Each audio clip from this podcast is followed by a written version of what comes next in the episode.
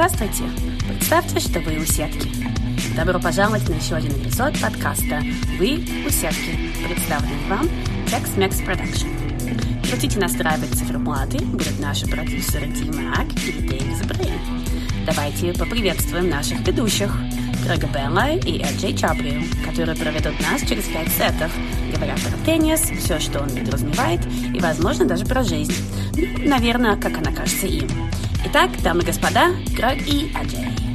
Thanks to our At the Net podcast girl for the introduction. Welcome, fans of the great game. You are listening to season one, episode four of At the Net podcast with AJ Chabria, aka AJC. You're there. I'm here. I'm at the net. How about you, Craig? And CB1, that's me, aka Craig Bell. We are talking the great game of tennis and all that implies as it seems to us, right? Absolutely, as it seems. And I noticed when you said that, you spelled the word seems S E A M S. That, that is correct. Uh, Such a sports guy. Yes, we are. We, we, Love we're it. just just on top of things right here at the world. Thanks go out to our good amigos at Tex-Mex Productions. That would be Darian D. Mac McBrayer and Dave the Brain.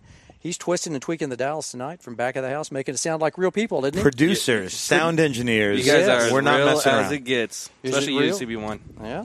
Also, be sure to check out our good work on SoundCloud, Fireside, Spotify, iTunes, Instagram, Facebook, Twitch, YouTube, all the important communication sites that you kids find popular. If you're a female, sorry guys, and would like to read our opening intro for At the Podcast, uh, or At the Net podcast, and be an At the Net girl, let us know. We're always looking for new female voices to do our intro.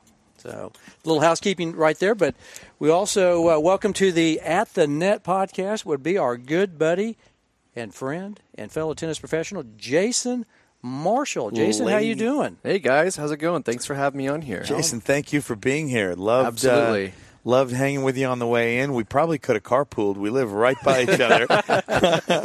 and, and here we are. Or shared an Uber or something like that? We, would've- we could have gone on the bike together. You We know? could have ridden the amount here. of miles you're putting on that. I love it. love it, buddy. We're glad to have Jason here. Jason's a local guy here in the Dallas area. Attended J.J. Pearce High School back in the day in Richardson, Texas. You have your own Wikipedia page. Did you know that? oh my gosh, I don't even know what's on there. Ooh, man, he's got he's he's he's he's hot. This guy. He, he, I- I'm sure the Mustangs logo is on there, too. Oh, oh, I'm sure it is right yeah, there. that nice red, white, and blue. Yep. And and after high school, played a little tennis at Purdue University at Boilermaker, right? That's right. Boiler up. Boiler up. Mm. All right. You still go back to some of the the uh, alumni events and that kind of stuff. I try to. I haven't been in the last couple of years, but um, uh, I've probably been four or five times since I graduated to see it. I mean, it's just amazing. The amount, the facilities has just just changed. Not just with tennis, but the whole campus is just so much money has gone into just every department and, and how they're redoing everything, and it's it's beautiful now. It's it's amazing. Isn't it amazing how, how things, you know, after we leave, you know, everything gets really nice. You're like, hey, what happened? You know, what happened to my deal? You know, what happened to the good clothes, all the, you know, the sweet swag? You know, now all of a sudden, you know, these guys get stuff. They just assume that that's what way it was back in the day. Man, we we we were lucky just to get anything. You know, I know Jason hasn't been back lately, but y last time I saw you here at the late night tournament, you had a, a black jacket with some old gold on it, right?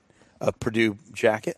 Or was it a yeah, I- sweatshirt. Or I think so. I try to I try to whip out my uh, Yeah, Purdue look- gear every now and then. I mean, great. when they got some football and basketball games Yeah. and stuff. I mean, I'm always proud to wear that stuff. So, um, you know, I Big really- Ten man. So I'm going to say, Absolutely. other than Jason Marshall being uh, Purdue's number one, you know, favored son, there's another one, probably two, that's in the NFL these days. That's the number two favored son. That would be a New Orleans Saints quarterback, I think, that attended uh, Purdue True. University. Oh yes, and Drew played junior tennis, Yeah. almost your level, not quite. yeah. Well, he he played super champs, Yeah. or yeah. I mean, he he stopped around 16. Okay, he kept Like he, rolling. he was. I mean, actually, we had a we had a friend, Andy Price, um, and he played super champs, and they would travel. He was from from Waco, and they would actually travel to a lot of the tournaments together. And I never really knew. I knew Andy very well. I knew his father very well, and his older brother Alan. But um, So you played during the time Drew Brees was was playing around. Actually, Yeah, they I- said, we're saying Drew, so we we played. We everybody knows. played. Yeah, Drew um, Brees. we didn't never. I never knew him um, as a tennis player, but in college, I, I actually hit some tennis balls with him in, in college. he and came over, or did you go over and see him? Or He, did just come- came over. It was actually right before he got drafted by the Chargers. Uh-huh. After his season was done, he was still hanging around, and he wanted to kind of just hit some balls. Just stay and- fit, get a sweat. Exactly. Yeah, and he was knew like- who you were. and we were kind of we were, we were kind of like you know trying to say who who are you going to get drafted by? You know? And like hey well, who's calling you? And I was like hey any chance to get for the Cowboys? You know? Come down, And- come back down. to I'll, never, Dallas, I'll never forget he kind of like gave me this look oh man I wish I could play for the Cowboys. That would be my number mm. one choice. You know and, and I think that's what he would lo- had loved but you know he's had a great career with you know with, with New Orleans. Hall like, of you Fame you couldn't- yeah. yeah I mean he beat the odds of every of everything So, so other than uh, Jason Marshall being the favored son, Drew Brees takes the second second option right there, right there, right? Yeah, Drew, Drew still has those colors though at the in New Orleans, right? The black and black gold. and gold. He he never really changed it, yes did he? Yeah. yes and the gold's a little bit different Yeah, but yeah. you know it's it's very similar Very, very, very, very similar. Uh, also, Jason did play on the pro tour for a little bit, so you know you were out there uh, hitting the ball around on the on the circuit. Were there any other Boilermakers out there with you when you were around? Um, actually, no. Actually, I was the only only Purdue guy playing out there. There was uh, one or two uh, Purdue girls playing out there. Jennifer Embry, Mm-hmm. who played a little bit out of Houston, um, and she played for a bit. But yeah, I mean, I was really the only Purdue guy out there playing. Um, You must during that you must have had a few college guys who also played in the big conferences like you did in nationals when you were out there. Oh yeah, I mean the Big Ten was was strong with players. I mean you had, I mean obviously Northwestern was great, Illinois, um, uh, you had Penn State, Iowa, um, Indiana. I mean you know, and, and a lot of the number one, number two players. I mean Northwestern I think had three or four guys play pro. Uh, Andrew and Illinois, McCall- and Illinois had a, had a, quite a few Oh, too. th- probably the most. Yeah. Were you there when, when Illinois won the, the title? Were you there? It was just after me. I think it was 2003 when they won it. It was you know Amer Delic, Brian Wilson, yeah, Brian Philip Wilson, Stolt, uh, all those. Ram. Yeah, It was a good they were. group. That was a tough team. But they I wouldn't have beaten you all, so they wouldn't have been national champions. So they, they were lucky that you already had left. They- Yeah. yeah. So they probably They, were they waited that one out. yeah, they did. They said, um, "When's Marshman leaving?" They So, said, you okay, know- we, can, we, can, we can slide in after. Well, Like, Illinois, after. Illinois got us every single time. My four years, we never seemed to ever beat them. Um, they either, were at, just, either at Purdue or either at uh, Just- Champaign. I guess. Yeah, we never we, we we played them in the finals. Uh, my uh, 1999 in the um, my sophomore year, we played them in the finals of the Big Ten tournament, mm-hmm. and we lost four two. And they just played they just played really well, and, and we just didn't have a chance. But I mean, they were always the team to beat. I mean, and then all, after I left, a few years later, then Ohio State started coming up, and then And- and they're kind of they beat them. They beat them at the tournament, and ever since then, it was kind of like, okay, now it's not Illinois dominating. Ohio State's kind of Mm-hmm. you know pulled in the mix here, and you see what I mean. Ty Tucker, uh, the coach there, he's done a you know amazing job. Because when I was at Purdue, Ohio State probably wasn't even top seventy five. I mean, they were they were like one of the lowest teams, and now they're Big now Ten? they're in the big in the- nation, and now they're Yeah. not only the top team in the Big Ten, they're you know they're they're playing for national titles every year. They're top five every year. Ty Tucker is is a unique personality and an intense guy. And I played juniors when he did. He was from I'll never forget his his uh, his hometown Zanesville, Ohio. so it was a big kind of a homecoming. It's a small suburb, and it's not I'm like right in there. What college is in Zanesville? I know there's a college there. There's got to be something. The- Anyway. maybe there is, but certainly the home of one heck of a player, and now one of the five or ten best college coaches we know. I remember Ty Tucker, maybe you know several years ago. Remember they used to have the uh, boys 18s national indoors at Brookhaven and a few of the other places Mm-hmm. Right here in Dallas, And, I, and I remember uh, I remember Ty when he was I was ball I was scorekeeping. When he like was when I was around? when I was like nine or ten years old, and Ty was Ty was there, you know, playing in the 16s, 18s. Yeah, you know. 1984, 85, 86 when he was he, in maybe 16s, 86, 86, you know, like that was. Well, Al Parker won it that year. Yep. John Boydham, Al Parker, Jonathan Stark. He, Chris he was Garner, those years. Chris Garner was Uh-huh. in the semis. Yeah. I remember those years. Yeah. It was fun having the boys 18 indoors. I remember we were down at the University Club at the time when I was teaching down there. We always have Thanksgiving. It was always uh, the the five and a half years there, so it was six years of boys, 18 indoors at University Club. We were one of the satellite sites, so we had people walk through, and it was really interesting to see uh, see all all the, the big names that were actually went on the, you know went on to compete. Many of them did. Yep. So did you did you play boys at 18 indoors when it was in in Dallas? Then? I did. It was actually one of my uh, memorable tournaments. I mean, I grew up as a scorekeeper. You know, just like, oh my gosh, I can actually get on the court and sit on the benches with these guys and turn the scorecards Yeah. back then. It was like, um, you know, and, and mark the score. And then, um, you know, I, I had a great. Uh, I played it two years in a row, and uh, one of them it was crazy. I actually uh, made it to the third round, the main draw, and guess who I played in the third round? Ooh, okay. Let me see. Let me th- let's think. I'll about give you. that. I'll give you. You guys know the name. He turned out being top ten in the world pro. Played Davis Cup. Alex O'Brien. Um, no, Andy Roddick. no, you're close. Andy, same, eh, who Andy Roddick? Who was his kind of his? Who was the number two behind Roddick uh, about ten years ago? Oh, Marty Fish. No, no, no. James Blake. Yes, there James we go. Blake. So Ding, ding, James. ding, ding, ding, ding. one ding. year, one year I played. Yeah, I played James Blake, and um, yeah, I knew his older brother Thomas. I Uh-huh. would played him, I think, before, and but James was. I mean, I played James in like the 14s in doubles, and I beat him. But I knew he was he was like you know, he had a smooth game, backhand, Smooth backhand. He had the sideshow Bob hairdo too at the time. Yeah, yeah. And- The- he was a big I- Simpsons fan. He- and I'll never forget. I uh, I lost seven six six four um, playing him, and I walked off the court and said, "Man, I played about as well as I could play. I played I played great tennis. Yeah. I, I mean." And uh, I thought, my God, this guy could win the pro- tournament if he plays like this. And sure enough, he ended up beating Robert Kendrick, Ah, in the final. And and it was best of five sets for the for the for the final. And Oh, it- they played it like three they played, played three out of five. yeah. And Blake beat Kendrick in five sets. And then, so I went into the feed-in consolation and ended up winning the whole uh, back draw. So that was Mm. like probably one of their four or five matches. Um, A lot of points for that. a lot so there, and, and so indoors was kind of always my. It was kind of I always had a crappy Kalamazoo. I mean, I, that was Mm-hmm. That was never my tournament.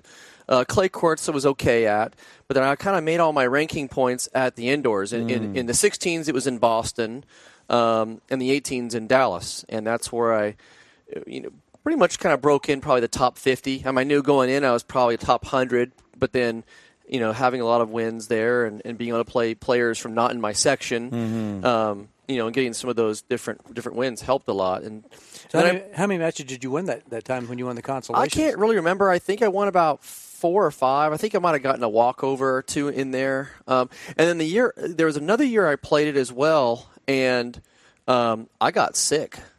Uh, I got food poisoning, and, and it was crazy. About about ten players in the tournament all got sick. And uh, we had to we had to withdraw like in the middle of the tournament, like couldn't complete the tournament, and um, uh, I, I, I just I'll never forget like uh, the Notre Dame coach now Ryan Sachire. Oh, yeah. him and I played doubles together in that tournament. yeah, he played at Notre Dame also. Yeah, yeah, yeah, and we we lost, and and we we knew we, we both kind of looked at each other, but after the match, I was kind of like not feeling very good, and he looked at me as like I'm not feeling good either, and he was actually staying at our house because he's from Ohio, Yeah. and. Uh, it was a let's just put it this way. It was a pretty rough night when we got back, and we were staying in the same room. It was a pretty rough. It was a pretty rough night. One of those we'll never forget. Oh, but sorry. but it was it was just it wasn't just us. It was a lot of players. So it was unfortunate that you know that that it ended that way. But you know, it. I'll tell you what. I mean, um, it was great when I when I played it that final year.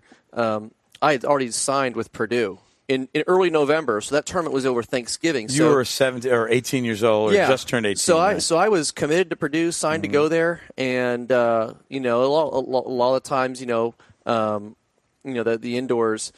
Um, yeah, you have a lot of those college coaches coming in there and doing a lot of recruiting. You know, sitting on those benches and stuff. And and uh, but I had just signed with Purdue, and the Purdue coach was there watching me and kind of just. Who was your coach? Just Tim Madden was his Tim name. Madden. Tim Madden. He played at Wisconsin. Um, had a great great career there, and he was the Purdue coach for many many years. Yeah. So, did you have any other options besides Purdue? You know, did you, were you thinking about okay, I'm weighing Purdue versus you know TCU or Oh, I mean, I I, I want or- I wanted to go to TCU. I wanted to go to SMU. I and want any of the Texas schools well, basically? um, A and Texas A and M. Tim Cass, the coach back At then, that time. recruited me and brought me in on a visit. And you know, I think he wanted to redshirt me my first year. And I mean, I, I was kind of liked A and M. I loved my visit. I had a lot of friends going there, so that's From why here, it was yeah. from here. Um, a lot, a lot of Texas kids were going that I was friends with, but. Um, I was also recruited by Auburn. I went on. A, I went on a visit there. SEC and- school. yeah, yeah, and I really actually Auburn was my was kind of like almost my second choice. It was actually my first going in. Hmm. I had already gone to Texas A&M first. Yeah, it was okay. It was good. Then I went to Auburn a few weeks later. I liked it more. I just had a good feeling about Auburn. And then Purdue, okay, whatever. I didn't even return. I remember I didn't even return the phone call of the coach. He talked to me once. We had a good conversation, but I was kind of like, eh, Purdue, you know, where is that? You know, it's kind of cold in Indiana. and then, and then he, he was expecting me to call him back like the following week.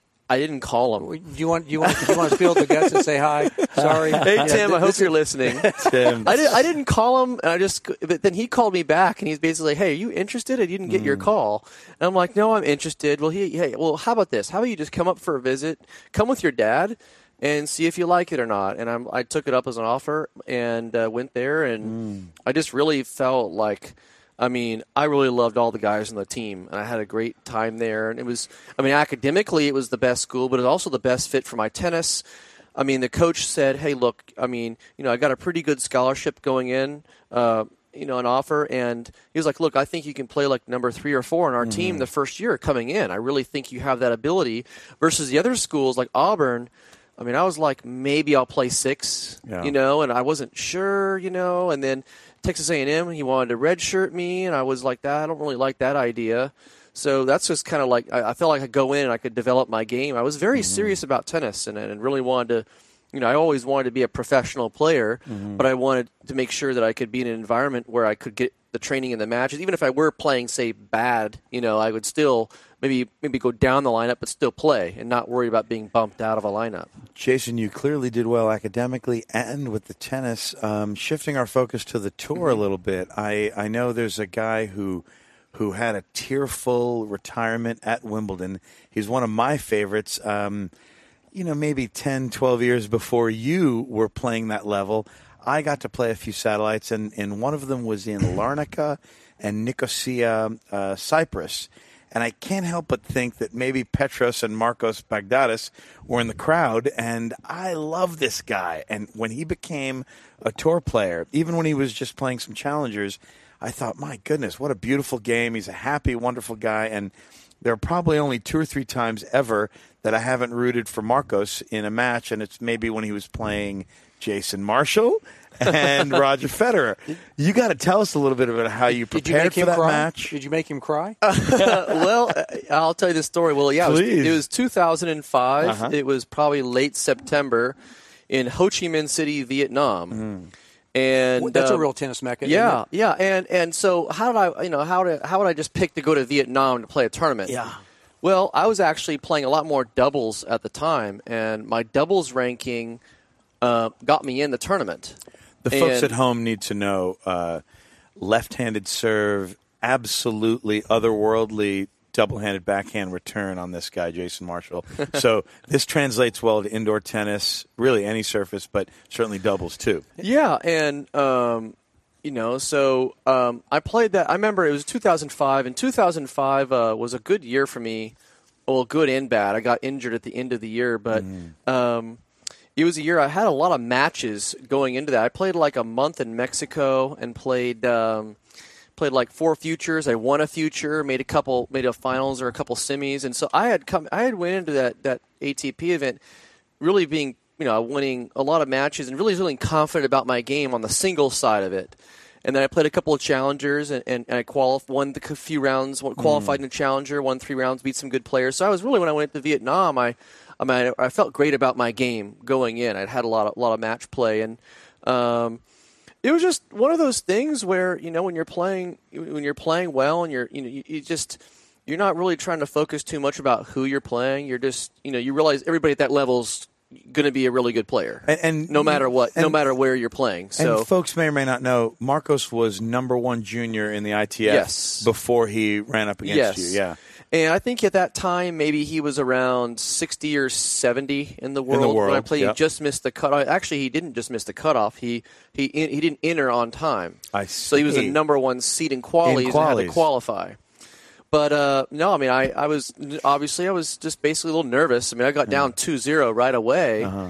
and found a way to hold my serve um, to go two down two one, and then I kind of just caught fire. I was really it, everything was very short points. It was just serve, return, a couple of shots here. You know, it, it was just fat. It was it wasn't a hard. It was indoors, but it wasn't a hard court. It was almost like a laid down Uh, kind of a um, carpet, huh? Kind of a not a carpet, but kind Oh. of like a, a laid down rubber type of surface, almost like a rubber rubbery surface. So it was it was pretty quick, and there's no way you could play long rallies on that court. Mm-hmm. And um, I mean, I did a little homework. I mean, Max Fabiani was my coach at the time. One of Good old our Max, right very here. best Howdy, Max. friends. yeah, And Dallas I mean, guy. and I was really like, okay, I call up Max, and I mean, he was Mr. Homework guy. I mean, he he does. He is a well research. prepared coach. He- Yes, he, does, always. and I, and I like you know, I'll I'll call up Max and say, look, I haven't seen Baghdatis really play. I didn't really, I knew of his ranking, but I didn't know his game. Mm-hmm. And I'm like, I wanted him to do a little homework and tell me like, you know, is there anything you can find on some matches or YouTube and, and see if you can find some things to help me out on how to play this guy.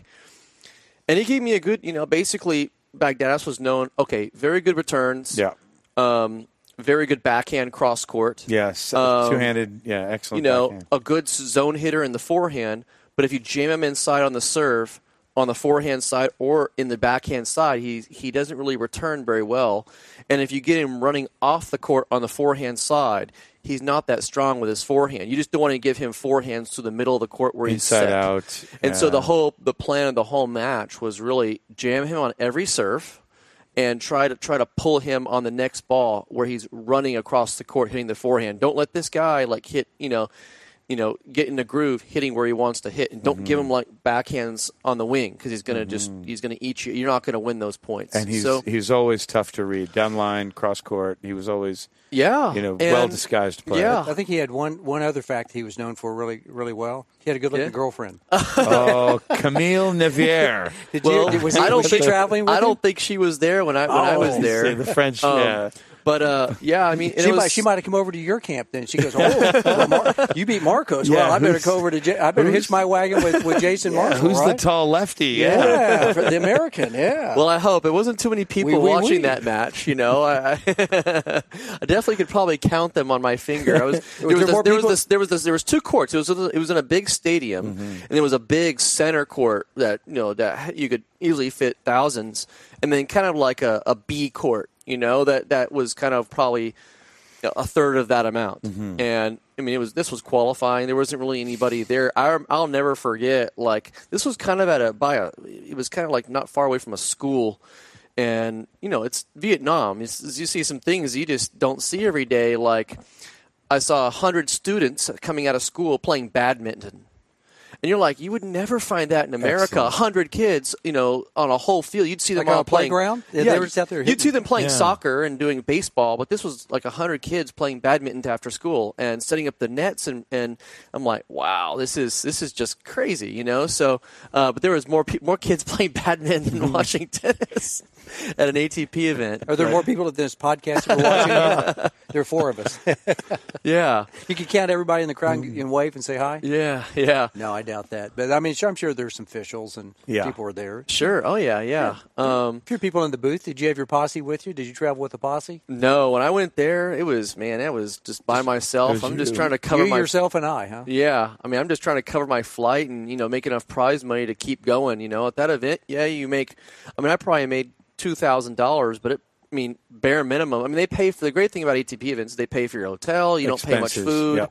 But I mean, obviously, it's probably a fifteen hundred dollar flight to get there, Yeah. and you got to get a visa there. So it's like it takes like three weeks to get that. It's not it, going to Vietnam's not easy. You, it, How, how'd you choose Vietnam? I mean, that's not what I call a real tennis. It's mecca. just- hey, I never even knew there was a. it's just where the tournaments are, you know. Like when the ATP has the calendar out, you kind of look and you kind of see where where places that I could play, where it might be a little bit weaker, you know. And Th- that tournament would now be considered a 250. yeah, yeah, it would be. Yeah. Back then, they didn't have that. They didn't categorize those like 250, 500 Yeah. masters. It was, it was. Um, International series or world? I think it was. I think it was like yeah, they called it something like that. But that would have been equivalent to a to 250. Gotcha. And they had a, I mean, I think they brought in a paid a couple big players to come in there and play. I mean, I think Puerta, Mariano oh, Mariano Puerta. Puerta came there that year that he made. Uh, yeah, I mean, he was still a top ten, top twenty player, so he was there. So, I mean, obviously, you think of him and you think more of a clay court player, but I mean, finals of the French. but uh, you know, pretty and- darn good. but he was he was there, and they had a couple other um, a couple other players. Juan Carlos Ferrero was at that tournament. Oh. The former number one. Yeah, yeah. so he's not the king anymore. Sorry, sorry, Juan Carlos. But Yeah. you, you ain't the king. So there is another king. But yeah, yeah, that's a pretty good tennis. but it was it was good, and you know, like it was it was uh, you know, like I mentioned earlier, it was kind of one of my my best years, but worst years. So um, I'll never forget. Uh, so three months later, you know, in in January, I'm uh, you know, I got injured, and here I saw him on TV, you know, winning all, beating all these players, and and making it to the finals, and I was like. Oh my God! You're I talking could- about the I- Australian I- I Open. could- Yeah, I, yeah, that's I, a- I could be there. I mean, no, probably, Yeah. you know, I mean, that's a long shot. But Yeah. I never would have even gotten in. But it was like, you know, here I am, like I've got a bad knee, it's hurting me. You know, I'm I'm just kind of sitting around watching these guys play, but I'm watching a guy that you know You just I, kicked I, his butt. I, I beat, and I'm like Did you beat him in straight sets? Did you six two six two. Yeah. six two and two? Yeah. After after being down love two. Yeah.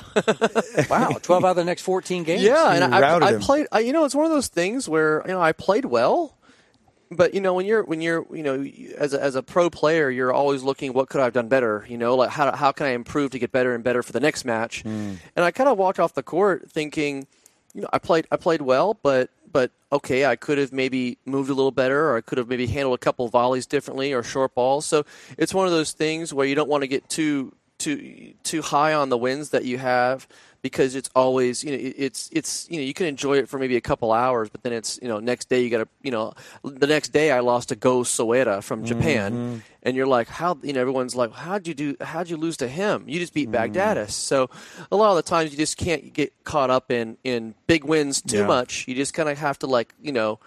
You know, see what you can do better for the next match and next match, and and you know, Maybe Nick- thirty minutes, go celebrate and go. Yeah, Yeah. kicked ass. I kick butt, man, and I'm pretty good. Then all of a sudden, okay, I gotta, Yeah, can't yeah. do that anymore. It's it's crazy. Like it's really it's it that was one of the that was one of an example of matchups. So people think, well, okay, well this guy's ranked higher. He just must be much better than this guy who's ranked a lot lower than him.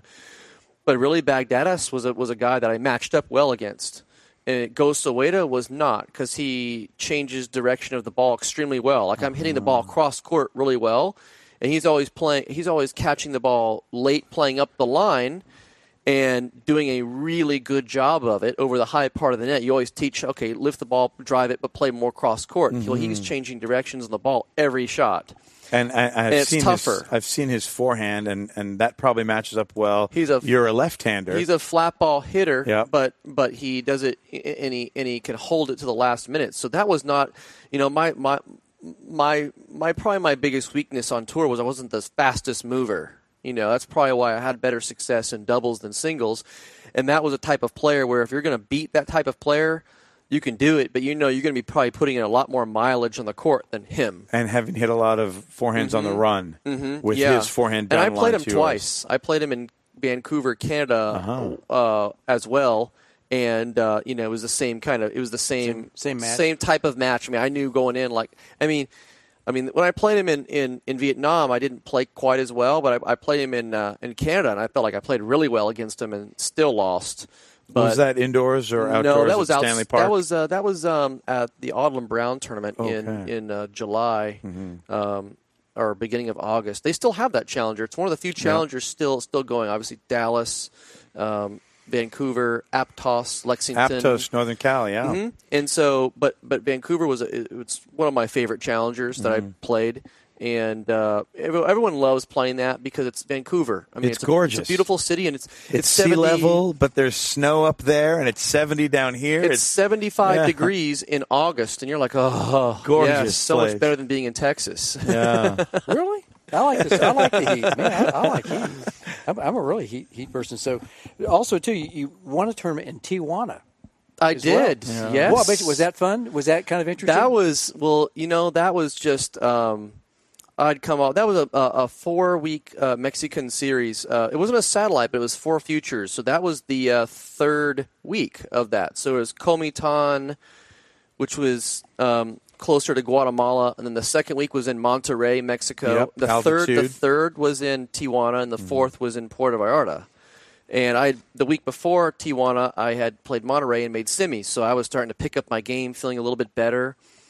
And uh, I'll never forget, Tijuana was just a special memory there. Um, um, I was main draw, and uh, I'll tell you, for a future, boy, I have not seen so many fans there. It was crazy the amount of people that were there. More in All Tijuana than locals than, or than San lo- Diegans? all locals, locals. A, cl- a club called Club Britannia, Mm-hmm. and uh, a very nice part of That's actually a chain. And- they have several all over the, the whole and country. and it was, I, it was a very memorable tournament for me. Not not so much for winning the tournament. I mean, there was it was it was an amazing final. I mean, there was probably a thousand people in the final. I mean, you never see that for a future. Yeah.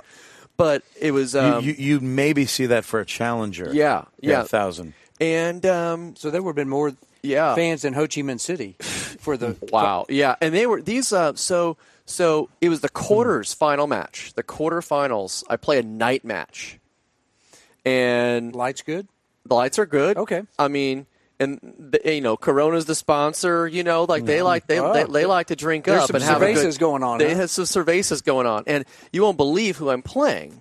It's a guy named uh, Alejandro Hernandez. Uh-huh. He played Davis Cup for Mexico. He had just retired, but he's from Tijuana.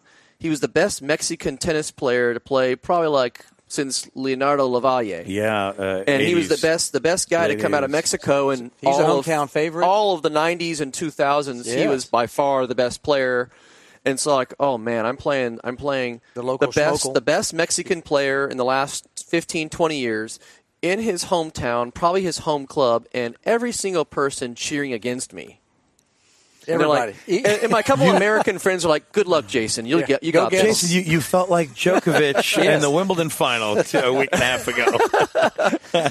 And so, you know, it was a three set match. I was very, I lost the first set. I was so Uh-huh. nervous, but then, you know, I just grinded it out. It was humid there, and I grinded out and, and, and ended up winning the match. And there was probably there was probably only two or three people cheering for me, and that was the other American tennis players that were there with me. And everybody else was just cheering whenever time I made a mistake, and I just tried to block that out. You and, fault, and they'd all be clapping and having. yeah, and I ended up just having a a, a a great tournament, and uh, um, I made finals of doubles in that tournament as well, and. Uh, it was just a it was just a great tournament just because of winning it, but also the amount of fans that were there. The ball I have I have this one photo I still keep um, of me holding the trophy, but there was probably about twenty ball kids around me, like kind of like wanting in the photo, and it's like one of those kind of photos where it's just like, oh yeah, and and the trophy is still one of my favorite trophies. Um, it's one of those crystal trophies, and it actually is a two part trophy where it's got a like a ball next to like almost like a pyramid, and on the top of the pyramid they actually they actually put a ball where you can actually rest it on top. And I got That's I got nice. yeah, and I, I got two, one for winning doubles and one for oh, winning singles and one for finals, Finals of doubles. but dubs, the trophies yeah. was like, I mean, definitely probably one of my top five or six favorite trophies, just in terms of like this is so unique. Just you the look, yeah. just the look that's of the trophy. So it was it, it, it was great, and and that really and that was obviously right before I went to Vietnam that summer. Um, So you're playing some good ball. At so that point. so, so yeah, and then the week after that, I played Puerto Vallarta. I lost in the semis there, um, but it was you know three weeks there was uh, really really high level tennis. I was really feeling my game. I was very fit and confident. I, I loved your take, and I, I uh, made a quick reference to uh, connecting with a few young people at a tournament or two that I played. But you connected with a Wimbledon champ who was a ball kid when you were a player in uh, Bogota, Colombia. Tell us about it, I'll, man. I'll tell I've you that you probably you probably saw that on Facebook. I love the I, photo. have saved, I've saved this uh, for a long time, Yeah. kind of waiting for the right moment to bust this out. And I think I have over 280 likes on Facebook. I'm so glad you did. All was- within probably a two or three day span. I'm like, I didn't even know I had that many people like they even paid attention to my post because I don't really write a lot on Facebook. But yeah, Robert Farah and um, uh, Juan Sebastian Cabal, Cabal, the two Colombians won the Wimbledon doubles final, and it was probably, Five sets. and it, and it was one of the most amazing finals, like doubles matches you will ever witness. And I'll never forget, like I was in Bogota, and it was 2002 or 2003. You know, I Mm-hmm. wanted out of college, I wanted to travel to a few different places, kind of play tennis, but also see a little bit of the world. And uh, I ended up playing one tournament in Bogota, and then went to Venezuela for two after that, just to kind of you know see some new places. And uh, Bogota, I mean, it's uh, it's in the mountains. It's like it's like eighty six hundred feet altitude. So I've, Wow. it's the highest place I've ever been in the world in altitude. and playing tennis. Playing tennis. I'll never forget. I got there the next day. I had one of those like little uh, heart rate monitors you wear over your chest, and those watches that kind of is is synced to it. I'll never forget. I was hitting up the middle with this guy. I wasn't even moving, and I was looking at my heart rate monitor, and it was 192. Wow. And I was like, Beats a minute. and, and I wasn't even moving. Imagine you're standing in the middle, but you're getting a rally going because it's the.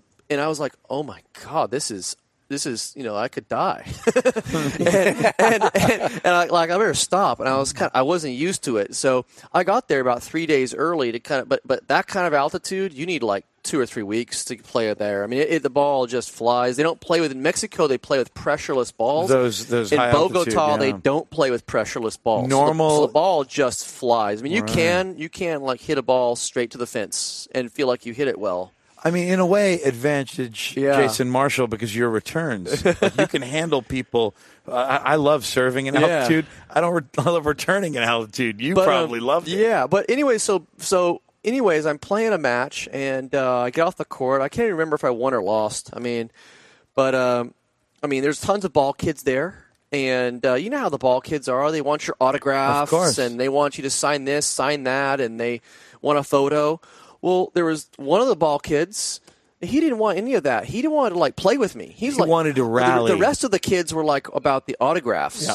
and the photos Swag. and and Balls, and, and, whatever. And Robert was like, "Hey, you want to hit some balls?" And I thought, well, that's okay, you know, like I've, you know, like, hey, more power to you, because I Mm. saw him at a couple days there, like he was playing in like their junior academy there, like three or four hours a day. You, you could tell like this was, I mean, I don't know if he was the best player, but he was certainly like putting in the most hours, and you could tell like this kid loved tennis. He went from like playing three or four hours and like, oh, they're calling you for a match, you got to go on the court and ball boy, and then after that he'd go back to the court and go practice more.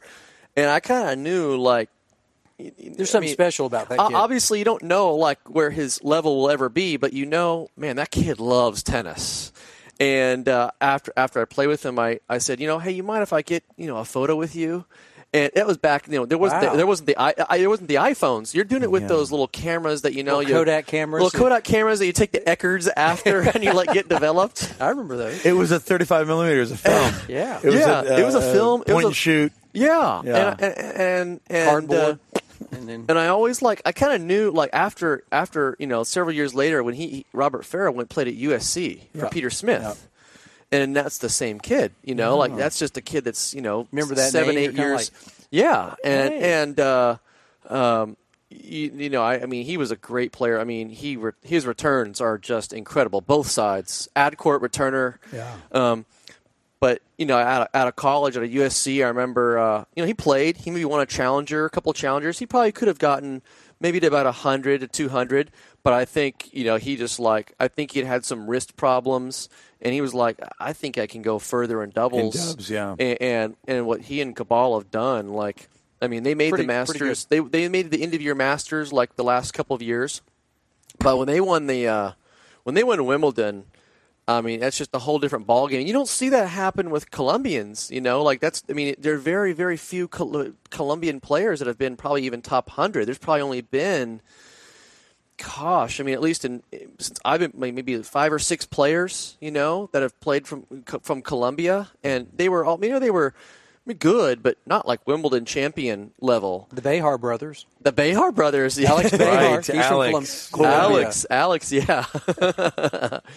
Yeah, no, I, But, um, I knew that they, they were from Colombia. It was a fun thing to good, share. but they're not like say, yeah, Robert Farr is. is Yeah. a- Yeah, it was a, it was just fun to share that moment where you know I saw a kid that you know it, it just kind of gave every kid out there hope. Like you can be a ball boy, and if you have passion for the sport, you know, and you love it enough, and you know, lots of other factors there, but you can one one day maybe hold up that Wimbledon trophy too.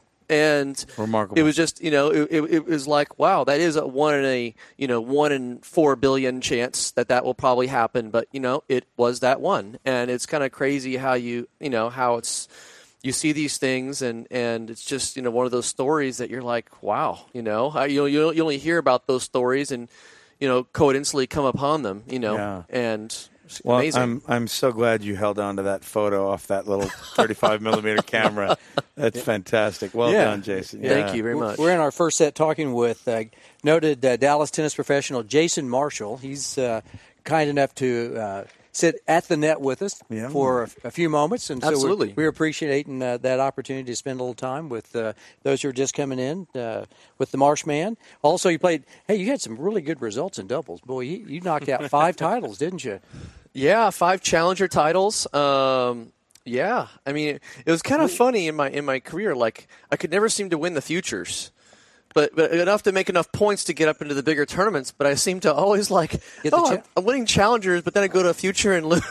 that doesn't make sense, you know. Right. well, I mean, but you've had some some really nice results. You played with uh, Bruno Soares. That was that was pretty fun, wasn't Brazilian player. Absolutely, yeah. He's Bru- still playing. Bruno and Br- Bruno's been a number like top five in the world player. Um, it was kind of funny. Bruno and I were a one week uh, hit wonder. You know, we we never played again after that. We played in Forest Hills, New York, and I'll never forget. It was the first guy I'd ever played doubles with where he served and stayed back on on every serve.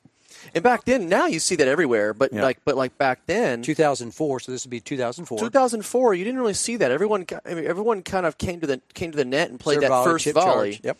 But I'll never forget, like he was so fast, he was just serving and hitting forehands, and we were playing some good teams. But I mean, he had great volleys too, but he didn't really have to use them that much. He would just whale forehands, and I mean, I Did mean, you try to get him to come to the net, or then eventually you just said He never "Bruno, you're- missed." You're, good. Okay, stay back. hey, whatever we whatever wins wins. If, however it looks, I don't care. but he was. I mean, I felt like man, this he was. He played the ad court. I played the deuce court. But he was just such a. He had strong returns, strong volleys. I mean, he, he kind of just rolled his serve in, but I mean, he never missed. I felt like the guy was always playing like perfect tennis, and I mean, it just shows like what look the career he has had is just unbelievable. It's remarkable. you know? and, and even about a week and a half ago, he and Nicole Melichar of the U.S. played mixed, and they were top seeds at Wimbledon. Wow. And they are the team that knocked out uh, one Serena Williams and Andy Murray. Uh, no, you, you got to say Andy. You got to use your, your voice.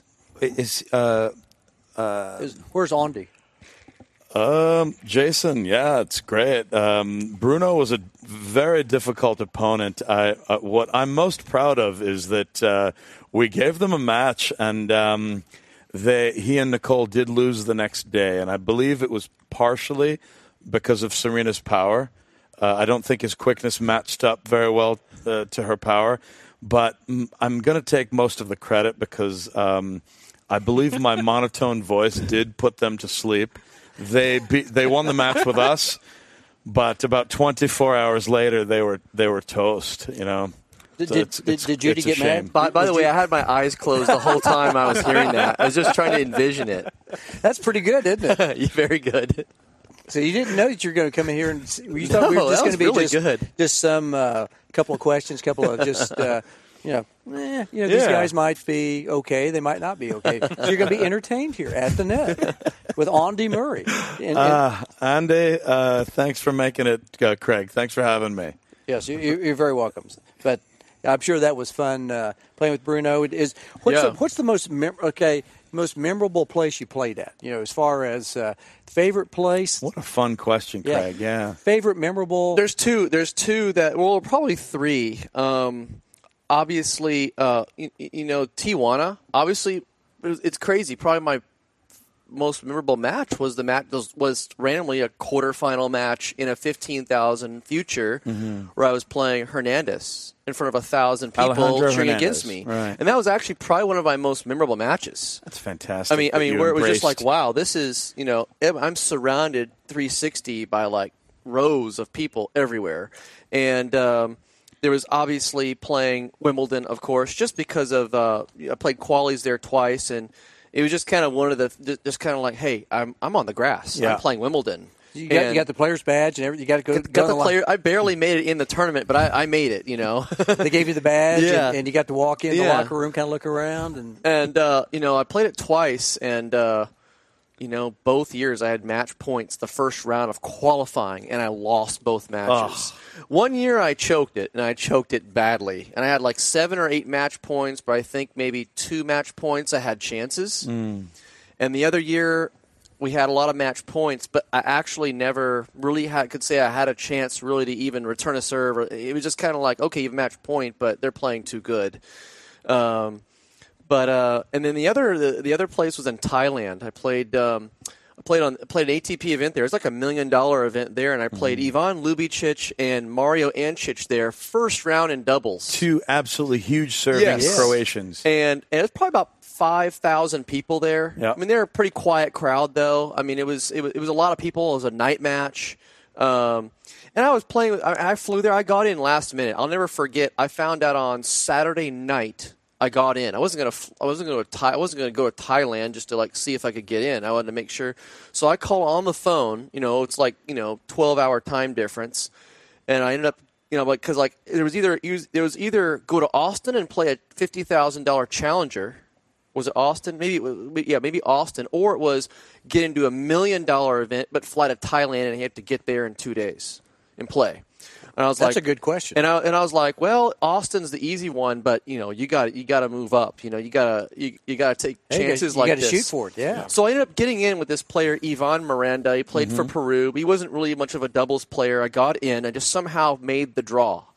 And then five, six hours later, that next morning, I, I just went on the internet. I bought a flight to Thailand. Boom, right there. And, and got on the plane that next day, flew to Thailand, got, got there like Sunday night or something, or Monday. Jet lag. Yeah, but you know what? You don't even worry about that. A tennis No. court's a tennis court. When you get there, you don't you don't know where You're you are. You're just you're just you're Let's just go. you're just focusing on the court.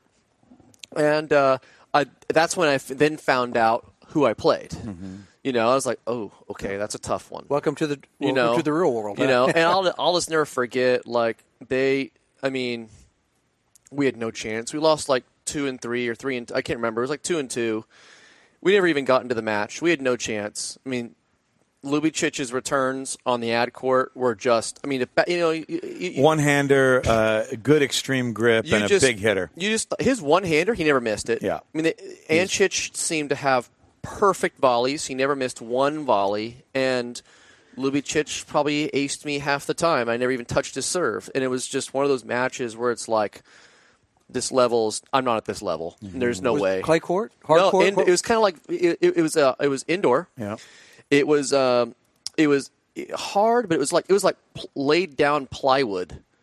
So like it was Interesting. blocked, kind of like they have for Davis Cup. I think a lot. You know, when they have indoor, it's not really a hard court. It's like it's like plywood painted over uh, to look like a court. Yeah, it's those. It's, it's four- blocks. It's blocks. Yeah, it's, li- four, like four by eight sheets. it's like four by eight sheets Yep. of block, like they puzzle piece it together, Mm-hmm. and that's the kind of. And it was. I'll just remember it was so slow. Like it, it felt like sandpaper. Slow? Really? It, it, no, yeah. Uh, well, they painted. They painted the court when they surfaced. Once they, They once put they, a grit on it. It's not they- like a basketball wood, they right? put Yeah. they put a grit on that on that surface that was probably still one of the slowest courts I've ever seen. It was like some like if you it was it was like you know uh, You could wear- sandpaper. You could wear a pair of shoes out of match. You would wear your really. pa- your shoes in a match, and it was just one of those things. You could probably file your calluses down with that court, you know, barefoot.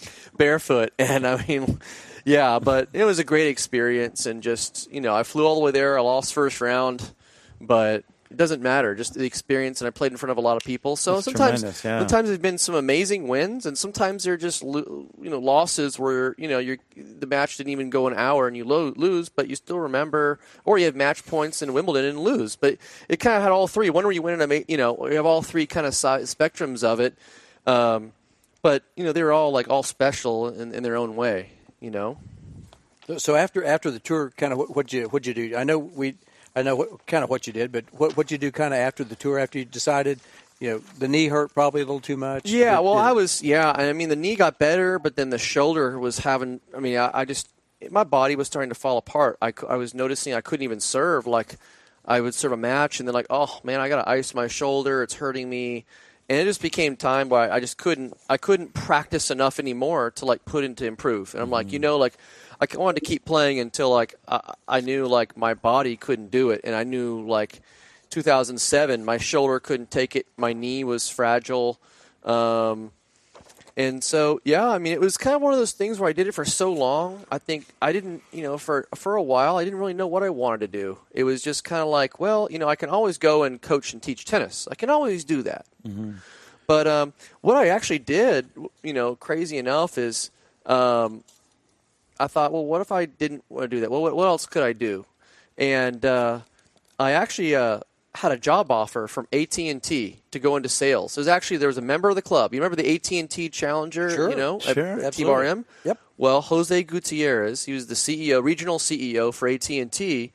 I was hitting tennis balls with him at T Bar M, and basically he's like, "Hey, I can help you at AT and T. It's a great place to work. You know, I can. I'll put you in touch with my HR, and hey, we'll we'll get you a job. You, you, you'll you'll like it here."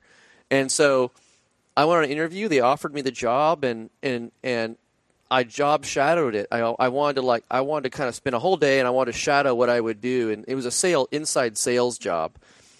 And after I looked at what they were doing, I was like, "This isn't for me. Mm-hmm. This is I would I wouldn't last at this job very long." And it was at that moment where I like had that experience. It was like, "Wow, I really love tennis even more. I want to Even stay, just eight hours. I want to. I want to. In a cube, just Yeah. calling people all day. I was like, you know what? I think that that going the coaching route and it made me appreciate tennis more. Like when I like was seeing it from like what what what else could I could I do? And it was like, well, I just didn't I just didn't know what it was. I had to see. Got to go on an interview and see for myself and shadow the job to know. Yeah, I just that wasn't for me. So I got into coaching. Um, wonderful career as uh, women's college coach at TCU, Yeah. and then head women's college coach at Georgia State, the Panthers. Absolutely. Um, what can you tell us about those? Yeah, I mean, I started in uh, at, at TCU and uh, I believe 2008, and I was the men's assistant coach there for two years. I mean, I was just, um, you know, my dad went to TCU. I grew up going to going to TCU football games when I was a kid, so um, I always really loved TCU. And, and when that job opened, uh, I, luckily enough, just the assistant coach to be able to break my way into college tennis. That's a pretty pretty good job, and. Um, and then coached them in there for two years. We actually won the conference, uh, Mountain West Conference, my second year there, and then um, um, the You, job came, you learned a lot from your head yeah, coach. I'm Dave sure. Borelli, Yeah. and uh, then he, Dave, you know, the the women's job um, opened up, and Dave had been the coach there, the women before, and he was like, "Well, hey, Jason, I, I, they're going to let me be the women's head coach. Do you want to do, do you want to follow me and be my assistant with the women?" And I kind of had to think about it for a, a minute. I was like, well, all I really know is men's men's tennis, you know, and, and I hadn't really coached a lot of females. And I was like, well, I don't really know. Like, would you be able to help me? I, I, this would be a learning, a really new experience for me doing this. But I ended up following him, and I was the women's coach uh, assistant with him for four years there. And then, uh, um, yeah, in 2014, um, I applied and got the head coaching job at Georgia State as a head coach. So I stayed I stayed in women's tennis after that for gosh another four years. So eight years, two years of men's and, and eight years of women's tennis. One, do you have preference? Did you like the women? Did you like being head coach, or did you like being? It's kind of pros and cons of both sides. I would say match day on match day, I liked women's tennis more because I felt because I felt like in women's tennis the coach could play a big factor in in like changing strategy or like you know on a changeover. You can do a lot more as a women's a women's coach. There's a lot of things eh, that women they a lot of them don't volley that well or maybe they get nervous or you can kind of coach tactics more versus like with men it's a little harder. If like a guy is serving big and has a has weapons, it's it's just a lot tougher to break serve. It's a lot tough. I mean, with women's tennis, it's a lot of just throw the serve in and then play the point, and, and, it, and it can be a lot more about coaching. Um, you know, I, I enjoyed the day to day more with the men, but I enjoyed match day more with the women. If that makes sense. Sure. Yeah, that so does. Totally. so um, yeah, I mean, I, I but I enjoyed I enjoyed both. I mean, obviously, um, the off the court stuff like the recruiting. I mean, way easier with the women. I mean, obviously, it's it's a play, even playing field because everybody has eight scholarships instead of four instead of four point five. But you know, it, it, it always. I mean, I, that's why I like. I have so much respect for David Roditi. I mean, not just that he's done a great job there, but like they have four and a half scholarships, and it's a very expensive school. And so, you know, if it's if it's sixty grand or whatever uh, whatever the cost is, you know, UT is getting a kid on fifty percent, and they're paying like, you know, six or seven thousand dollars. You get you, you get a third the kid, you get a kid to TCU on fifty percent, they're paying thirty thousand dollars, and so he's. I mean, um, you know, it, it, that's what that's what the problem was with with uh, it wasn't really an even playing field. It was like playing with you know you just didn't feel like you know when it came down to money and scholarship. Well, you know TCU's fifty percent scholarship is more like a you know ninety percent like UT At, And- a, at a state school. at, yeah. at a state school where it's not private. So um, that was a big challenge, and uh, but man, he's made it. He's made it work there. I mean, it's it's incredible how he manages the money and allocates the scholarships to get the most out of that four and a half. One of one of my favorite things about TCU, of course, top five, top ten men's program in the country, but number one in the country in attendance. There are there are a thousand something people watching because this match is hosted by that sorority or that you know Chipotle or that food place Mm-hmm. or whatever, and there is it's a party at every match and it's loud and it's a blast and sometimes it's even hard to get a seat on those four middle courts. Yeah, I mean, well, and it's a lot of help behind this behind the scenes. They have uh, what's called a, the the keep it in the purple tennis yes, committee. that's their t- yeah, and that's it's their- it's mostly it's mostly headed by um, Sharon Keenum um, and a few others that are just real real real diehard TCU tennis fans. And uh, you know, I mean, David can only he only has time to do maybe help out a little bit and show up and do a few things, but it's really the committee that I mean of about about six or seven people that really kind of kind of help go into the community. They get the sponsorships. They They, get- bring in yeah, the people, food, the the sponsors, food, right. You know, just I But mean, they're very invaluable then. and, and Oh, yeah, and, and you know, like David Camp with this great idea of like making a con, getting all the sororities to come out there, and the sorority each each match a, Each a, match. A, a, sorority would come out and decorate the locker room, they make signs, they Yes. decorate the lockers, and they would get and, and I think. Um, you know, and they would have to come to the match, and they would basically just kind of decorate the match for you know every match, each sorority. And so, at the end of the season, um, the winner gets like a. I think the winner got like a TV, like a big TV screen Mm-hmm. that he do, David would uh, donate to their sorority. So they were like, and they were kind of motivated by like, hey, this is going to help our sorority house as well, you know. So 60 inch like what we're watching right Exa- here. exactly. We're watching And- Tennis Channel right and now. and those sorority girls are ridiculously good at, at puffy paint and those bubble letters. They're so good at those Yes, signs. yes. I've never seen anything like it. I know they decorate and and it's I think they continue to still do that and and it's been a great like way to market the program. It's it's, it's incredible and that now it's just on top of that like you know their ranking has just gone up the last few years. I mean the last 4 or 5 years they've just taken it to a whole another level and and, it, and it ultimately that's like what's going to get continue to get a lot of fans is just the fact that they're winning so much now and uh, you know it's it's been a been a great job there. They- they didn't do that at Purdue for you guys? The, Yeah. the sororities? Oh no! I mean, we, gosh, I mean, it, it was just different times. You know, when I played there, it was it was we didn't even have our own facility. Like we had outdoor courts, but you remember we would have played indoors most of the year. You went to the a weather. club, right? We played across town at a club, Mm-hmm. so you know, like we have to kind of honor the rules of the club and how they want it done. So we would just, you know, it was just totally. I think it kind of also depends on the situation you're in, what you can And- do and can't do. And in for a Indiana, match. in Indy, the, the weather is bad five months a year, right? yeah, you're not playing outdoors probably until the beginning of probably April. March, April. Yeah, Mm-hmm. April. Wow. Yeah, so TCU has, and they have a nice six courts facility that uh, you, know, you can seat, what, several oh yeah, thousand it's, people? It's it's one of the probably one of the nicest outdoor facilities in the country. I mean, it's got six in a row. It's got four banks of um, four, so it's sixteen more outdoor, and it's got five indoor. And it's built into a hill, and the, Well- the, the hill houses at least 2,000 people if they want to watch. Actually, that section of TCU was used to be those tennis courts used to be a golf course Yeah. called Worth Hills Country Club.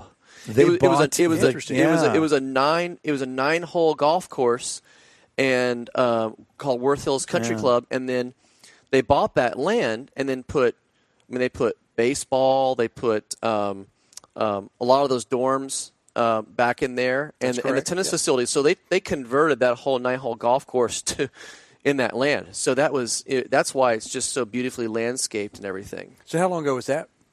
It that they bought the bought the golf course? Is that Oh, I think they forty years ago, fifty years ago? Mm, yeah, I think they built the uh, the uh, the tennis center back in the early '80s. Yeah. Okay, not that long ago, really. Then you know, um, you know, hats off to Tut Bartzen. Yeah. You know, Oh, the recently- legendary the legendary coach. Rest you know, in peace, and such see a that legend. happen, yep. and, and you know, like, and it's amazing. Tut Touch just he made everything. He was TCU tennis, and he uh, it was crazy. Um, you know, he was there you know, in his 80s there, still playing like he four mentored, or five days a week. Yeah, and he mentored Borelli in a big way. He did. Yeah. And uh, I mean, it's amazing at that age. He was still out there. He loved the game. He'd go and hit on the ball machine.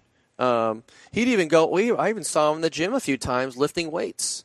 You know, and, and you know, it, it's just crazy how you know he just loved his love for the game. He'd still be there at all the matches and just still be just such a big part of the whole you know culture there. And uh, you know, I'm just you know, it was just fun his to be time. around King he- Tut. Yeah, yeah, King exactly. Tut. So. Well, wh- what are you doing these days? That, that, let the let the audience know what uh, Jason Marshall's doing in 2019. Yeah, so I changed gears big time. Um, so after uh, I moved back from, from Atlanta, coaching at Georgia State back in uh, in June of last year, and um, I kind of uh, kind of been looking to maybe change change things, and uh, I'm now crazy enough. I'm I'm doing custom orthotics. You did a lot of studying. I remember and about this. So you're like, how did I go? How's it, how do you go from coaching tennis to like insoles in your shoes? and Natural and- transition. I always and, think of the and, two. and, and everybody thinks, well, how do you, well, how do you, what made you think of that? Why'd you do that? And like, how did you get trained to do that and all that? So, you know, well, first of all, um, you know, I was wearing orthotics for God at least 15 years. I mean, and all the all the good pros, they're all wearing them, and um, I kind of found it fascinating how it was like actually keeping me from getting injured. I noticed kind of noticed myself like, wow, I'm like recovering faster and like. I, it saved. It definitely saved a couple of years off my playing career wearing those. And uh, I'll never forget. I had plantar fasciitis a few years back, and I went to the doctor in, in Dallas, Doctor Doctor Cook and Doctor Nowak. And I, had, I I was at TCU at the time, and I and, and went in, went into the doctor and I'm like, and and he he saw what I had. It was plantar fasciitis, and he's like, well, you know what? You're not wearing the right orthotics. Here, let's let me get you in these. I mean, and and they made them right there in about 30 minutes. That one of their guys made them there. And in two days, I mean, I had this pain for four months. In two days, it was gone. And I was like, I was just my mouth dropped and was like, "Whoa, this is unbelievable." And and I got like I I got two pairs, three pairs, and I like uh, kept wearing them, and and ever since then, I, it just I never came back on me. And it, I was I wasn't just I mean you can get orthotics a lot of places, but it was the fact that you could get it in like 30 minutes. They could make it, build it out, and make it. I'm like, most people like say, oh, don't they take a mold and they send it off, and you come back and you get them in like three or four weeks. I'm like, no, I got this right there. And I was fascinated by that because no one ever knew that could have been done. And uh, I talked to Richard Penn. He's their kind of their what's called a pedorthist. That's mm-hmm. actually what a person that that actually makes him.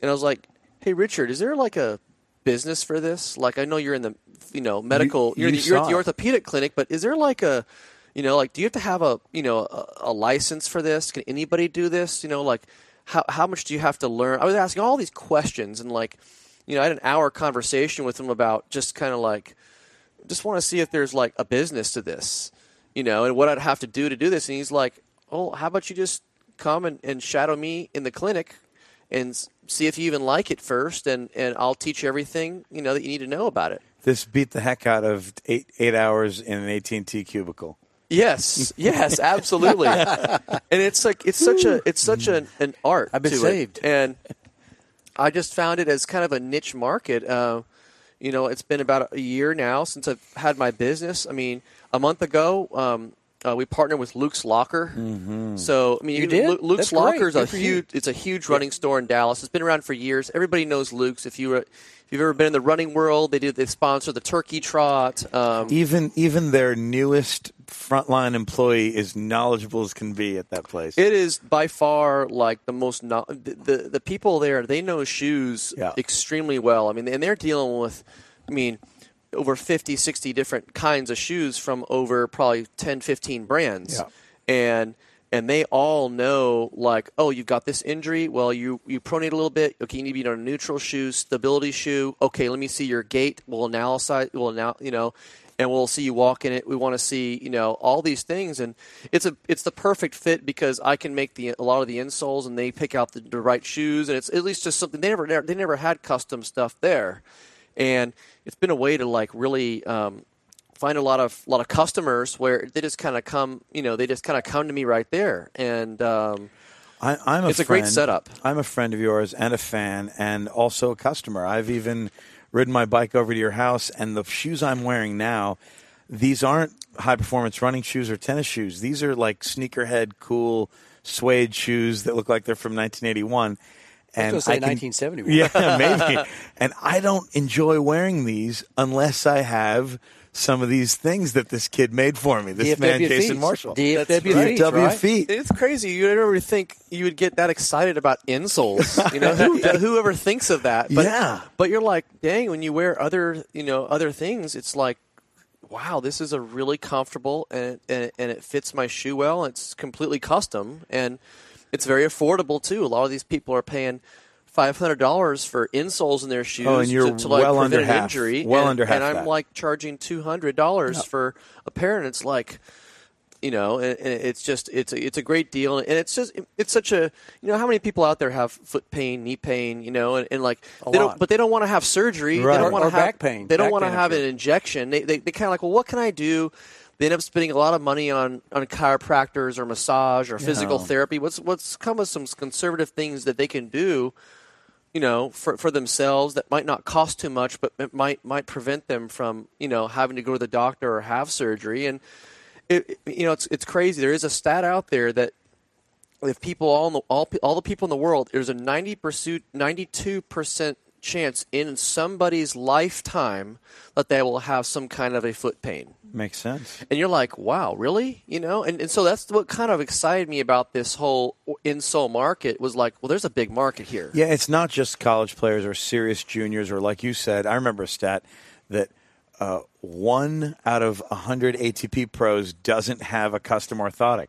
So I thought, yeah, I'm going to get into that. And I spent quite a bit more, but I'm happier with yours. And whether you're an aging uh, former athlete like me, or you're just a sneakerhead and you want to wear retro cool stuff, or you want to wear some fashionable shoe, this makes your shoe feel like a performance shoe. Oh, I appreciate it. And I'm it. pretty happy with it. Yeah. Thank you very much. It's a great testimonial. Man, I'm telling you, high tech performance. You know? and and I do uh, wear them in my tennis shoes too, so they, they fit great. Well, that's Thank great. Yeah, so where can they find you? So do you have a website, Instagram, Facebook? Um, yeah. what do you got? Um, yeah. I mean, dfwfeet.com. Mm-hmm. I do. I do have a, uh Instagram. I have a Facebook. Um, DFW Feet. You'll, you'll find my number on there. It's best just to call me, set up an appointment, and uh, yeah, come to Luke's Locker. It's Yeah. typically where I'm doing a lot of them now. I mean, I can still Is that the Mockingbird by SMU location? that location right Yeah. there. 75 in Mockingbird if you're down in that neighborhood. Yeah, kind I'm there. the- I'm there Wednesdays and Saturdays, um,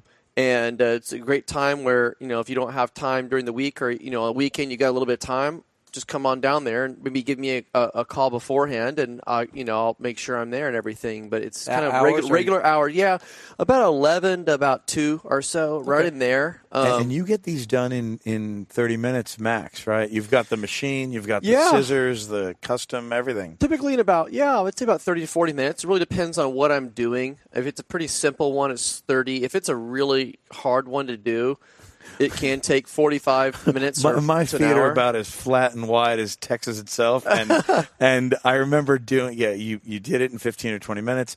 I walked around the block, maybe five or six blocks, and came back.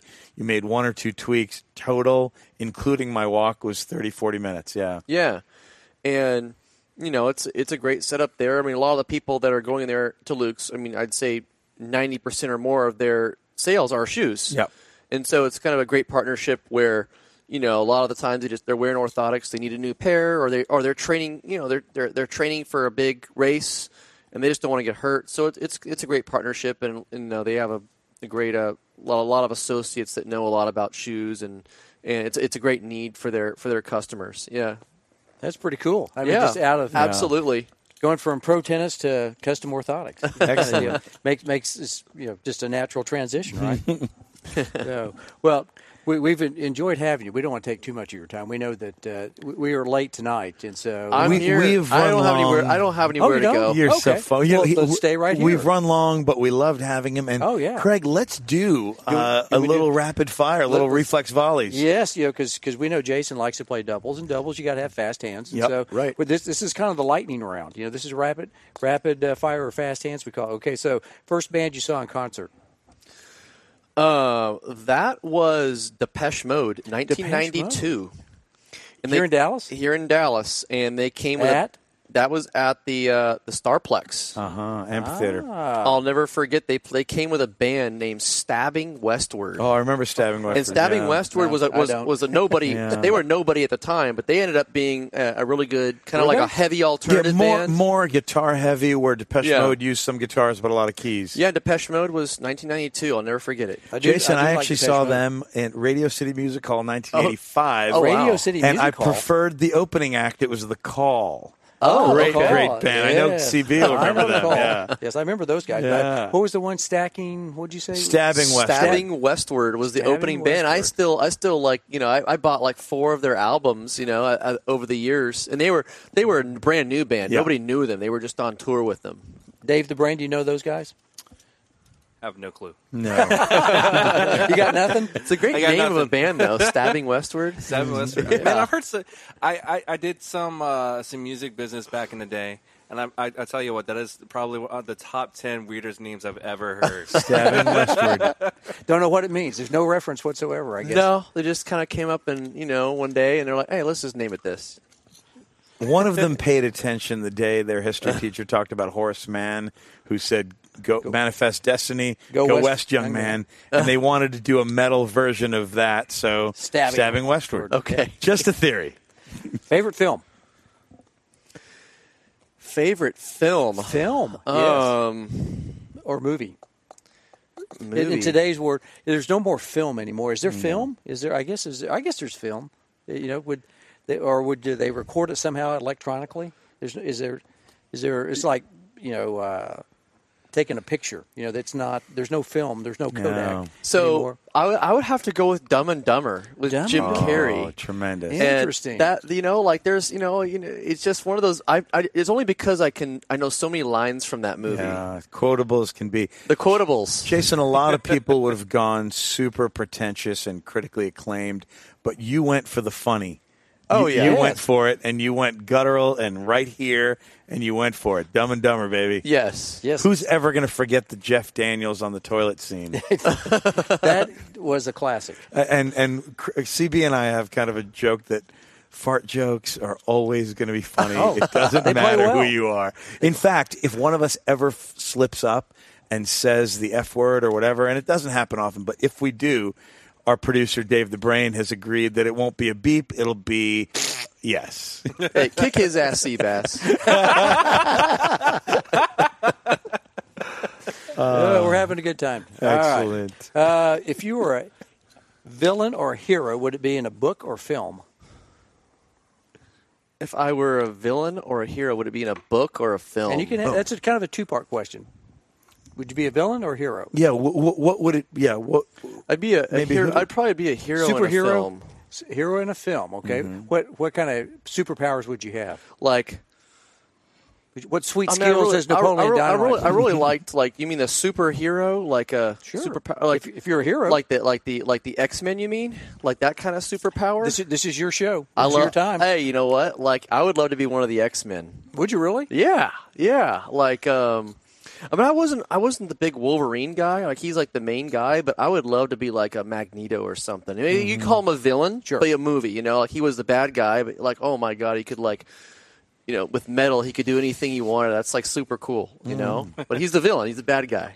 yes. Very good. All right. Love it. Uh, four people you would invite to dinner. Who who's your top four besides Adrian, myself, and, and Mr. D? You know, you, we- we don't count.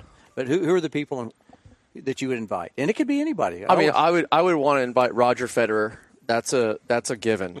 ah, the king. Yes. yeah, the king. the real king. Sorry, Juan Carlos, but you're not the king anymore. You've Roger. Roger, yeah, Roger? Roger, Federer. Um, invite to dinner. Let me think. That's a good one. That's a Um, good question. See, we ask impactful, hard hitting. Yeah. You don't get these kind of questions on other weak minded podcasts. I mean, we, we are cerebral here. Yeah, we're hitting at, hard. at the net. Um, So Roger Federer.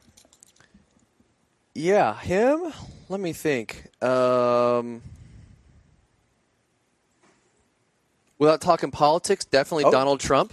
Now that'd be an interesting. I, I would, I would love, Trump. I would, I would love to, to have a chat with that guy. Absolutely. Okay, yeah, Um, at. Okay, yes. Um, You got two more. So Trump, I would Fed. have to- that's pretty pretty I eclectic. think, I'm group thinking. Of. I'm thinking of an. I'm just you know Go back like, in history? I'm, I'm thinking like you know my my my favorite band, Depeche Mode, like Dave Gahan, Yeah. the lead singer. Like I would I would love to chat with that guy and Okay. like and, and, and See what he's and, up to. and see what he's up to and kind of ask him all these questions about like the songs that he sings and like what they mean to him and all that. Um, and I would say, uh, oh, I don't know. Like let's think of a. you got a fourth one. I know I got a probably like a movie or something. Um, I love how you've spread things out. I'm gonna from, sp- I'm gonna spread things out. You know, yeah, s- Um, sports, politics, and music. Are you going film now? I'm or gonna are you going go- back I'm to gonna- sports? There's Well- always sex, drugs, and rock and roll. I know there's extra there's extra rock and roll. Um, I would I would probably say like I don't know. I'm gonna have to probably go with like Arnold Schwarzenegger or something Ah, like the that. governor. Yes, yes. because Get to the chopper. because I was, I was a, I was a big fan of those movies like Predator and, and, and- and Terminator. those, and I'm like, man, I was. I mean, I don't know that I would. You know, it was just interesting. Like those movies, I was always Conan the Destroyer was a movie I loved. You know, and Yeah, and, Jason, uh, I know you think of me as a as a movie star, but I'm also in politics. So really, you've you've covered a lot of bases there. that's a good one. That's a good question. I, yeah, so we, we, we, we're coming hard at you right here. I got to tell you, I, I share Jason's guest list. Um, I love really uh, his his answers, but I would stipulate that when Roger comes to dinner, he doesn't bring Anna Wintour. He doesn't bring the white man purse with the gold lettering. I love Roger's game, but I could do without that all that stuff that sideshow, comes with just- them. just yeah. King come- I want some jeans. You know what? I, I, a- I want. Roger Federer, but I want 2002 Roger Federer when he was about to break and he was he had a puka shell necklace and long hair and a headband, Right. And he hung around with Peter Lundgren, like Oh, a, yeah. a cat who listened to ACDC and drank beer, like right after practice. Yep. Like this guy, th- this was Roger, and I thought that kid's going to win Wimbledon one day. And of course, Amazing. yeah, he did, he did win a few. All right, next question. Uh, if you weren't involved in tennis, or kind of what sport, or what would you be doing right now, other than even DFW feats? Oh Lord, it would be a completely different path. Um, I don't know. That's a good question. I was always pretty good at math in school. That's why you went to Purdue, right? Purdue. Um, so I would probably say, you know, the reading and all that, the English kind of part, definitely wasn't my thing in school. It was more, much more of the numbers. I could have seen myself maybe going into like finance or something like that. Pro- probably not wanting to do accounting, but finance was probably something I, I, I would have probably looked more into. That's not a bad one. That's pretty Yeah. good. You, so you'd be a Brooks Brothers suit, you know, glasses, you know, you know, you know. The, oh gosh, the, it'd be uh, my version of, of, of that. You know, like mountains or beach. say the beach. You like the beach, huh? Yeah, yeah. East Coast, West Coast. I would say West Coast. Really? Yeah. Okay. 'cause More of a more of a like a San Diego West Coast, or I- maybe like Seattle West Coast. Vancouver, Seattle. I love all that area. I, I love. I mean, I love San Diego. Um, San Francisco is beautiful. Port, Yeah. Portland. I mean, my mom's from Portland area, so I used to go up there every summer. Does your uh, mom watch? kid. Does your mom watch my favorite show from there, Portlandia, with Fred Armisen and Carrie? Uh, No. no, it's satirical and Is silly. Netflix? It's on IFC, and probably on Netflix by now. Yeah, But yeah, West Coast, Portland, West- Seattle. I love all, Vancouver. I love all that area. yeah. What do you watch on TV? Sports, reality shows, that kind of stuff. What, what what's your? Or do you do you watch TV? even? Yeah, I, wa- oh, I, wa- I like to watch TV. Um, I like to uh, I like I like to watch a lot of politics. Yeah. you know, Fox Uh, News uh, or I CNN? am. I am a Fox News guy. You're I- also an I- independent because sometimes when we talk, it's not just right wing, right?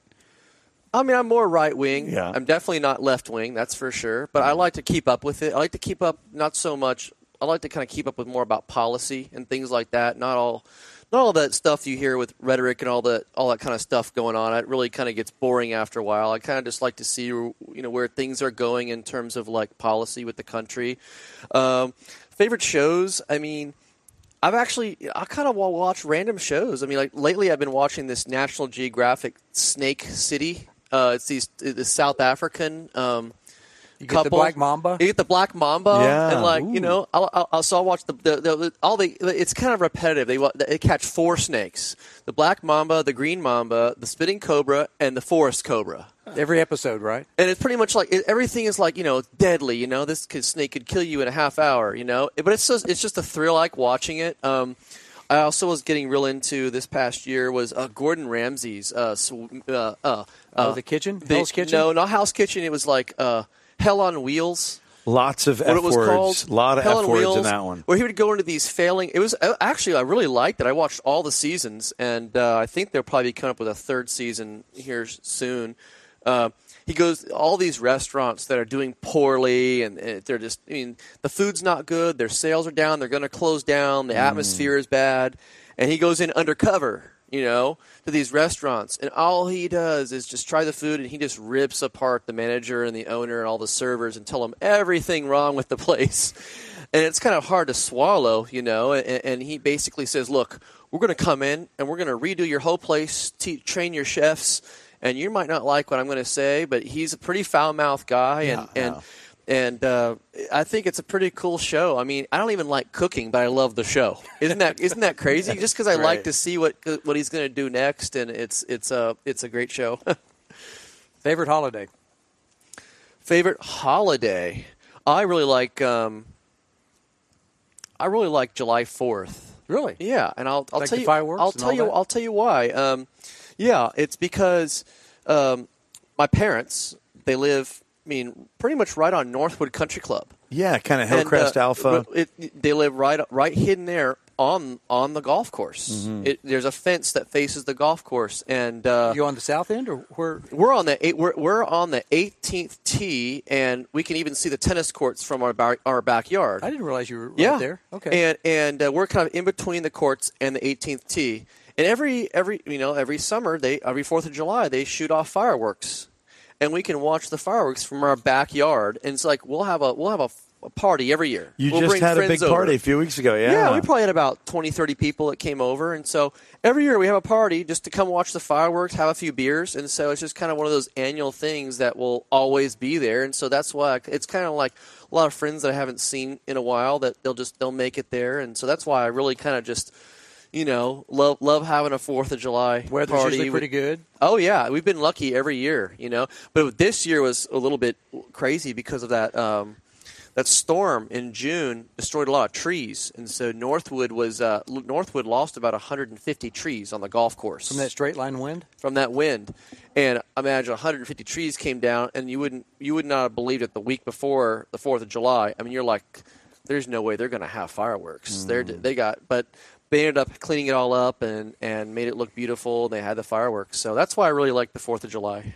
Excellent. Very good. What do you like to do in your spare moment other than hang out with Super Neil Kenner?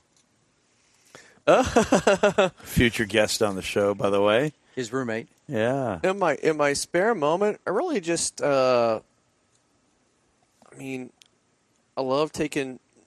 I- Actually, I really love um, working out on the side. I mean, I, there's this one place I work out at all the time, and, and it's called Hot Works, H O T W R X, and uh, Oh, I- you got to have cool spelling. Yeah. and uh, yeah, and, and, and vowels. I like, found this the place. fewer the better. I found this place about in November, and it's workouts in an infrared sauna. It's all these saunas, and you can do like yoga, cycling, w- uh, warrior, Pilates, uh, and so I go in there probably four days a week, and I'll, I'll do a spin bike class in 130 degree heat. And I'll do it, and- I set the I set the temperature of the sauna. It's got a virtual instructor on the TV, and it's just something I really like doing more more so than even going to the gym. I just like going in there because it's it's me by myself in a sauna, and I'm and I'm kind of like it's a great time just like kind of me to do my own thing and have like my my headspace and everything. That's why I like it a lot. Pretty good. Yeah. Uh, all right, and a couple of kind of tennis questions that Sure. that that uh, we're going to throw at you. All right, um, who would you like to play in your career, and when would you and uh, when would you have played them in, in their career? Let's say. So, who would you like to play first, and then at what point? Who would I have liked to have played in my career? Yeah, I would against, say yeah. Federer. Okay. I mean, I would love to have played Federer. Like Fed now, Fed back in uh, 20, uh, 2004. 02 Yeah. punk rock fed. Or uh, current amazing? I mean, I mean, Or The- fed when he's 12. I mean, Fed, Fed, Fed. Like, I wouldn't want to play him on grass. I mean, I wouldn't even get a, you know, I wouldn't even get a point on him. It would just, you know, it would, it'd be so fast. I would, I would like, I probably wouldn't even win a game. You know, it would be how so did no, hard. you have a remarkable two-hander? How did Novak handle those deep, nasty slices of Rogers? it's unbelievable. I it's mean, so impressive, isn't it? I mean, I, I, I'm just surprised that it's just something with the grass has changed since I played it. It's it's slower and the ball doesn't stay as low as it used to. It's all rye instead um, of the couple it- blends. it's not many not many players in the world that can actually beat Roger on grass when Roger is slicing it low. Like that's supposed to be a hard shot, not an easy shot, and it's just it's tough, you know. Um, Yeah. I'll tell you, it, you know, it's kind of funny. Like we talked about the Robert Farah story. Well, I remember Djokovic when he was 14.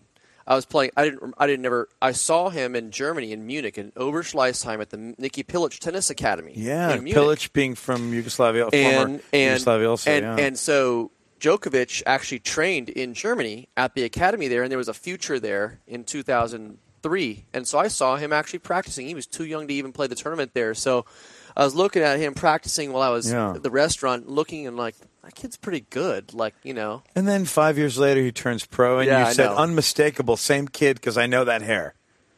Yeah, see the same hair. It never changed. Yeah.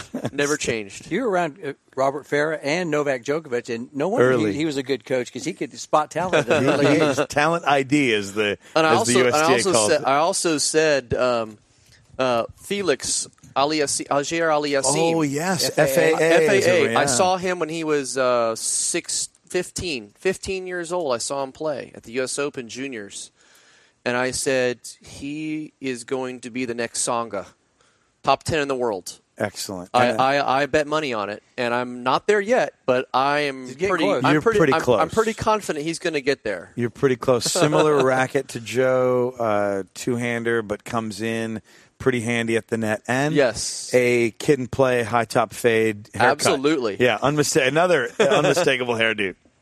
All right, next question. All right, we got a couple more. All right. before we, we close out the segment Yeah. here. Um, who would you pay to watch, former or current? Who would you pay to watch besides yourself? Who would I pay to watch? Yeah, I think this is a really good question. I like. Yeah, because we we get free tickets to stuff, and we see a lot of pro tennis. But I remember Mats Wilander once said, "There's one guy, and, and this is a So- seven-time champ, and he picked McEnroe." So I'm not gonna I'm not gonna I'm not gonna say Federer because I've Yeah. used that name too you much. twice, yeah. But you know, but you know who I'm gonna who I who one of my favorite players, and you wouldn't believe this is Feliciano Lopez. A fellow left-hander. I love Lopez. He's one of my Yeah. favorite players, and I watch him play, and I'm just like in awe of his game uh, and how he plays. He's lefty. He got the Yeah. big serve. He's got the chip. He plays a little more of a classic style, and you just don't see that game that much. And that's why I would pay to say, "Oh, Lopez is playing. Oh, I want to buy Yeah. a ticket to that match." He's really gutsy at the net, and he goes for some really cool little volleys up there. He's he's great. He's Yeah. great. When you little see him- touch, little slice, little dink. absolutely. yeah. Most embarrassing moment in tennis. Most embarrassing moment in tennis. Oh gosh. Um,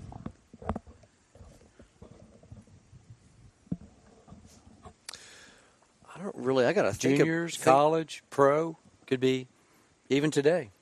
Um, It is- Oh, we stumped him. Ah, we got him. I He's would, thinking, he's I would, categorizing. I would say it was my first 6060 defeat when I was a kid. I mean, I, I lost 6060. And everyone's had the 0 and 0 Oh, yeah. moment. Rode the bicycle, as the French And. Yeah. and I, I thought I was playing pretty well. I had a good, you know, like and I like, "Oh man." Like the just the score 0 and 0. And it wasn't like one of those was competitive 0 and 0. It was one of those like I just got killed 0 and 0. You were new to the game, and he was already No, playing. I was bit? I would already been I was playing for Yeah. for a long time, but it was just like, whoa, I didn't I didn't really win. I didn't even get you know that many points, and I just kind of went home and yeah, I lost. Oh no, Mm-hmm. you know I had to kind of say I had to kind of say that for a while, and I was just like, oh. you know uh, that does break some people, and I'm obviously very glad it did not break you, and it maybe it even inspired you. Yeah, yeah. It, it you know, it's just I kind of had to shrug it off. I mean, I was crying after that. I was just Yeah. like, what just happened? You know, like I'm not very good. We, we won't say ask who it was or what. Okay. tournament. Yeah. Uh, what sport would you have played if it wasn't tennis? Did you like any? Was there anything it would have been there? golf because um, not that I was ever a golfer, but like it would have been. I just I was too fragile as a kid. Playing playing football, no way. Basketball, no way. Soccer, I was terrible at. Um, so it was definitely something where it was an individual sport, and golf would have golf would have been. I would have started to take lessons and see where that would have gone. Uh, I like golf. Oh, We- yeah. we played sneaks and cleats just the other day. I yeah, it's great. I love it. Uh, okay. Um, when did you start playing tennis? How old were you? About eight years old. Yeah, Who got you involved? my mom. Oh, really? She got me involved in the uh, in the in the summers in Oregon, in Portland, and then um, and I kind of loved the game there, and then came back, and my first coach was Bob Moody out of Northwood. Oh, I love that Yes, man. Bob- Robert Moody. Bob was uh yeah he was my he was my first ever tennis coach. Like after I said oh I want to kind of get good at tennis rather than just for fun, you know he he took me there because we lived on Northwood, so we just hopped off the back gate and like we're gonna go have a lesson with Bob. And He, so he was yeah. a club pro, but some serious street creds. Uh, Oh, he, that he dude had could play some tennis. He could Oh, yeah. play. He coached Billy Scanlon. Yes. Who two weeks ago in episode two we learned was the only uh, tour player with a 7-Eleven patch deal. yes, Oh wow! So Yes. Billy would've never known Scanlon to Bob Moody to Jason Marshall. that's right. There's a connection. Yep. Yeah, Craig Carden was was in the seat that you're occupying right Yeah. now. So he, Uh-huh. he gave us a little insight into to uh, some some uh, some good stuff that the Good. listeners are, could hear on. That'd be episode two, I believe. Yep, right? episode two, that's Yep. right. Right. Uh, another question. I know you don't have kids yet. Would you want your kids to play competitive or recreationally? Competitively, absolutely. Yeah. You'd like to have a have a have another marshman out there just uh, pushing the the envelope. W- would love it. Absolutely. Any superstitions or rituals? Did you like touch your hand, you know, touch your rear end and then your nose and you, know. you have a Rafa too. Can't you? You could do that, can't you? Uh, Um, I, I- I just I know Jason isn't superstitious. He's only a little bit stitious. okay.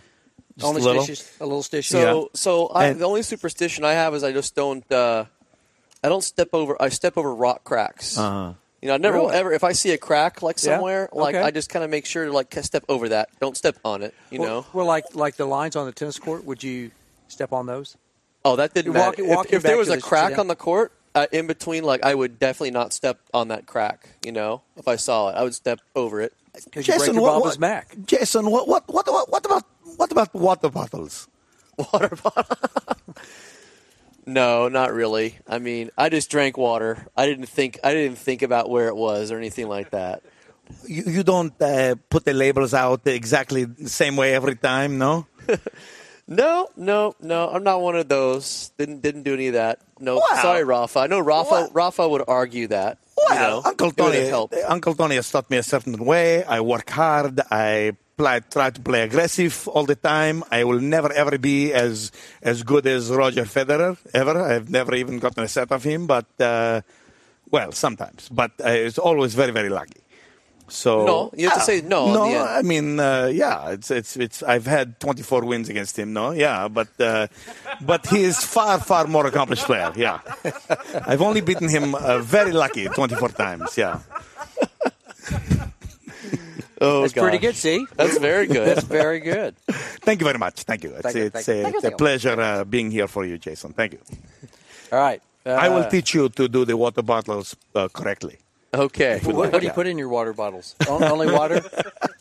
We'll, uh, we'll, we'll get to those questions later, huh? right. Yeah, uh, that that'll be part of our uh, pre-show and post-show banter, I'm sure, where we get Oh, gosh. seriously deep into sports betting, doping, that kind of stuff. Yes. First racket that you used, that you owned. First The Wilson racket. Sting. Oh, the Wilson sting! Sting. yeah. A few of my friends and I called it the Wilson Stink. The Wilson Sting. Do you still have one? Actually, that was well. I take it back. Wilson Sting was my first tournament racket, but the the racket that I actually grew up playing on the wall with at home Excellent. was the Connors, the T T2000. T2000. Steel. The steel T2000 was the racket that I used like on the wall, but I never actually like, you know, when I when I went to go play like uh, lessons with Bob Moody, that was all that was all the Sting. Yeah. Mm-hmm. It's funny you mentioned the Steel Wilson T2000 uh, just this past weekend at the International Hall of Fame celebration. Uh-huh. They had Todd Martin using a Wilson Jack Kramer, the Jim Courier using the racket you're talking about, the J- Jimmy Jim Courier, uh, J- uh, Jim Connors, Jimmy Connors racket. And Mats Wilander used a Rossignol Strato, which I, that was one of my early ones, uh, actually, too. So that was kind of neat. Uh, I, I, you're going to need the beep function for this one because one of my favorite writers, David Foster Wallace, who ended up being an English department chair at Pomona College in Southern Cal. Uh, David is not with us anymore, God rest his soul. But David, in one of his essays, called the Wilson T2000 uh, the single piece of sports equipment ever made. so I thought, how perfect, how wonderful. He, Jason is an amazing player and a great coach. He grew up with the Wilson Stink and the single sh- racket ever made. The Wilson Thank you very much. Wow, you, fit, Excellent. you fit all. You covered all You bases. got I'm honored. How, how did you do that, man? That's great. All right, last four. We're in the we're round in the bend. We're coming Yes. home right here. Racket of choice. What's your racket of choice? Favorite? Current. Current. It, you know what? I I've been holding on to the Babolat for a long time. It's the I'll tell Pure you. Storm I'll tell you what. right? Still, right now, Yeah. I'm using the 2009 Pure Control, which was the Storm. Yeah. And I just don't want to change rackets. You've got the white red. the white red. Yeah. Yes, I remember that one. It's It- funny when, when you watch when It's you look good. you look on TV, the new uh, Pure Strike will be that look. Dominic Thiem's The using Pure it. Strike 16 by 19 Yeah. is the Pure Control, It's which was good, the yeah. Pure Storm. You know, who knows what it will be? It's the same racket with different paint. Great stick, great. It's a great racket. Yep. Gutter nylon, poly, even gut nylon poly. Oh, I try to use. I try to use uh, no nylon. No um, guts sometimes in the mains and poly in the cross, or it's all poly. So I I, I, I used to early in my career do guts in the crosses. It, Mm-hmm. it, it actually breaks quicker in the in the crosses. I was only in the mains. It, Yeah. It's longer. It and and I, more. I'm I'm with you. I use gut mains and poly crosses, and I love how the gut slips on the poly. And weirdly, it's better than what I considered the Cadillac of string jobs 20 years ago, which was gut gut. And Yeah. now I'm like you, gut mains, poly crosses, love it. Right. Tension. What tension do you like? Uh, I'm around 55, I would say. Um, Is that higher or lower than probably on when you were on the tour? Oh, I went higher on the tour. I was probably around 60 on the tour, 60 to 62.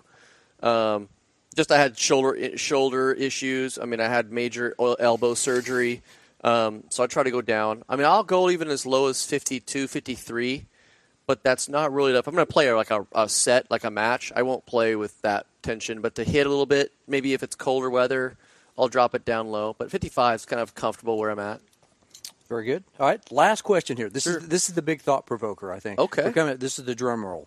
Right. If you if you could wave the magic tennis wand and you were tennis commissioner, what would you change? Is there one thing that you'd change, or would there be some changes that you'd made in the great game, if any, and why? You or mean- do you, you like mean- it the way it is? Do you mean in the uh, the game of uh, like the rules of tennis or in the ATP? You You, mean? you, you you have the magic wand. So you, you yeah, can sprinkle the fairy dust. So you you can make a change or you can make changes. Do you like like the let serve? You know, you, you hear people talk about you know, like in D one tennis, it's always a let serve is played, or is it something different about tennis? Would you uh, do you like the tiebreaker at Wimbledon at, at twelve all or at six? Oh, there's a lot of things. Well, like the like the like the past one we saw at Wimbledon. Yes. No, play out the fifth set.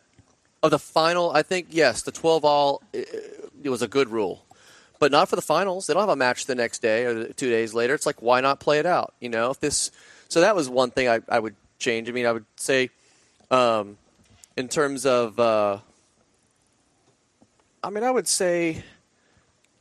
Let me think. In terms of you know, I think like there should be a rule on like how many times you could like toss the ball and not not hit it. Okay, you know, you could toss the ball unlimited times.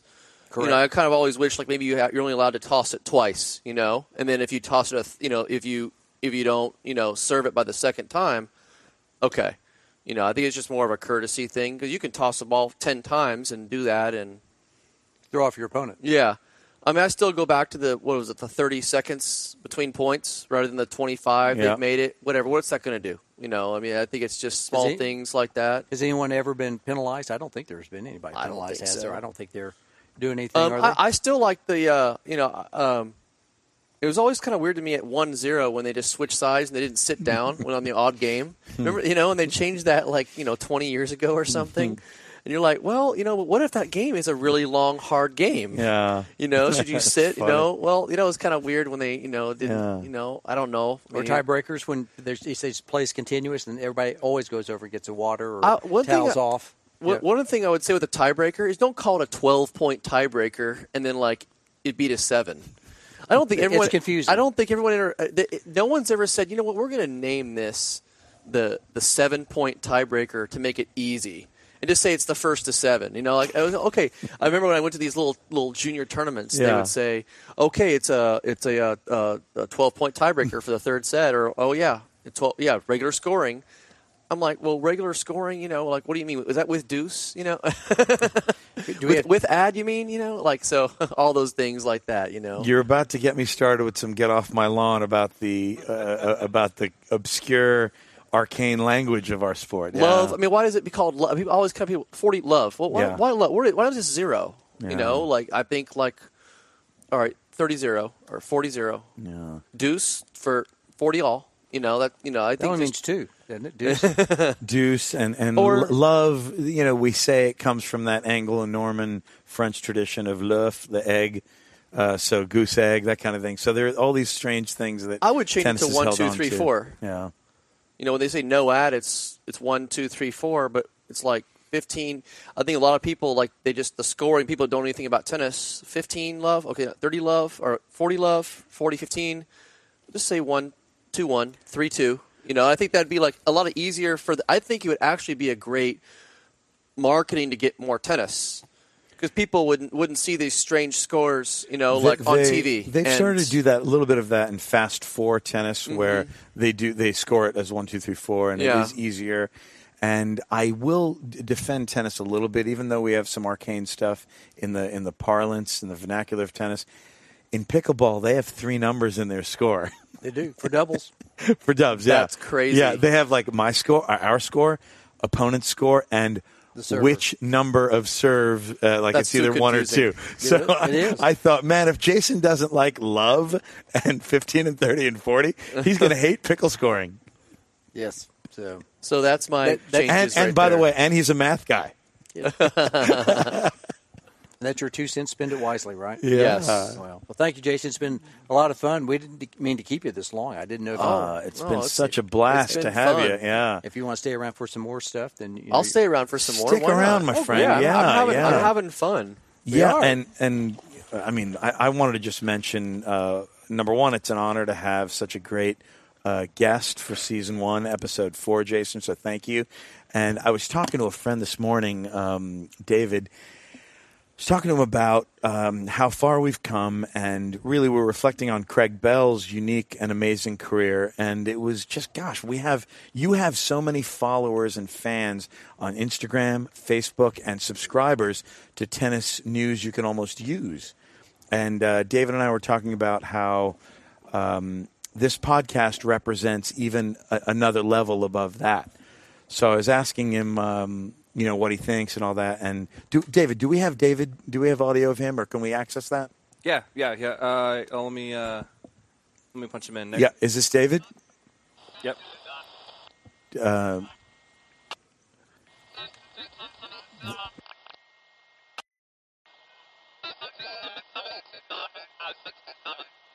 we're having a little trouble getting. To, oh, yes, and This is ground control to CB1. You've really made the grade. David. Thank you. Thanks David for piping Bowie. him in. And wow, isn't Thank that you. amazing? It's very good. Thank you. So it's Well, it's in uh, honor of space and going to uh, that, isn't that from uh, what is that song? David Bowie. That's, Space Oddity. Space Oddity. Yes, we, and we were just up in space just 50 years ago in the That's right. in- at, at the moon. So very very timely. Uh, it was. I think it was yesterday, 50 years ago, right? Yes, 21st of June. Yeah. it's nice to hear from David Bowie. Yeah, it was, and he was probably in the same studio where they faked the moon landing That, that's yeah. That, uh, 50 years ago. there, there's those who do feel that way, aren't there? there are, there are. I'm just, I'm sorry about the technical difficulties, but that's uh, that's what it's like, you know. Sometimes, sorry. Well, thank thank you very much. Yeah, we, It was we a pleasure. And we- we- Craig, a huge feather in your you. cap. Uh, Well, we have- n- we have not fun. just for the Facebook fame and the Instagram and the following and that awesome newsletter you write, but this is kind of a cool new thing and a new level and a new venture. Oh, we're and I wanted great to time. congrat- congrat- Thank you. congratulate you. on that. Thank, thank you. no, I take that uh, very, very uh, high regards. I know that uh, you, you don't throw those kind of accolades out, and so thank you very much. I'm, And and David Bowie really doesn't throw those out. no, he, no, he doesn't. No, no, he's not that kind of person. No. So, but uh, let's go on to our second set. That's going to be tennis and gambling. Is it a match made in heaven or not? Uh, I was just uh, came across an article online uh, a couple of days ago, and the the topic was is uh, ATP World Tour aims for one billion dollar betting streaming deal with IMG. This was as of July third, twenty nineteen, and the ATP is uh, looking like they are pushing forth with a uh, deal to uh, stream and bet. Where a year ago uh, there was an article that just says uh, just quite the opposite from the Sports Business Journal, which is is a very uh, reputable source. ATP Tour takes grandstand on gambling. So memo says sponsorships are banned for, for tournaments. So where where'd the uh, 180 go on this this topic all of a sudden? It's hilarious, and it reminds me of when governments legalize drugs and profit off it.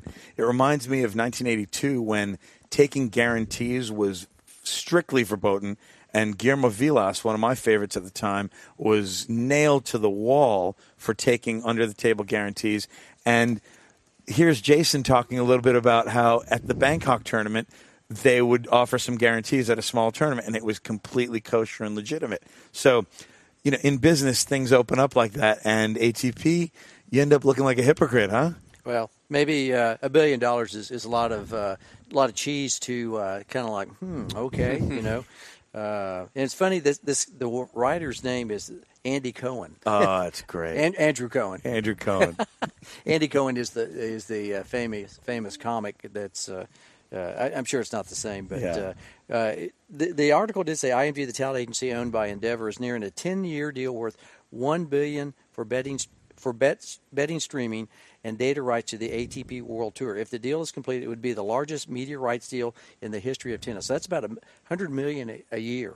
A hundred million a year. That's just that, isn't that insane. phenomenal? Wow. I mean, Which is literally a hundred times more.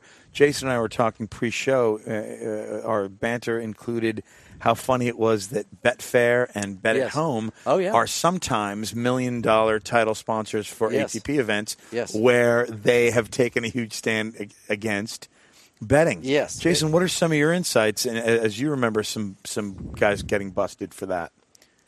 Yeah, well, I mean, the betting sites, I mean, I think, you know, 99.99% of it's all good. It's in, in good fairness. It's done the right way. But, you know, it just takes a, a, a couple of people to, like, mess it up and get a bad rap. We're talking about match fixing. Yes, match. We're talking about match, match fixing, and um, it is it is done. Um, a lot of it, I I think it's it's done a lot at the lower levels of the sport. Right. I mean, where someone will just sell a match and make a quick thousand or a couple thousand dollars, or you know, it'll things like that. or Meaning, meaning, bet against myself, throw this one, throw or this match and they're going to pay me. s- or play great in the first set and then take a dive in the second. Yeah, so there's a lot of, of, of that going on, like match fixing at the low level. Now, when it comes to the higher levels, Mm-hmm. um, you got to be. I mean, there are players that do it, but they're very, and I'm sure there are players that do it right now, but they're discreet about it. You don't think Fed took the dive? yeah, right.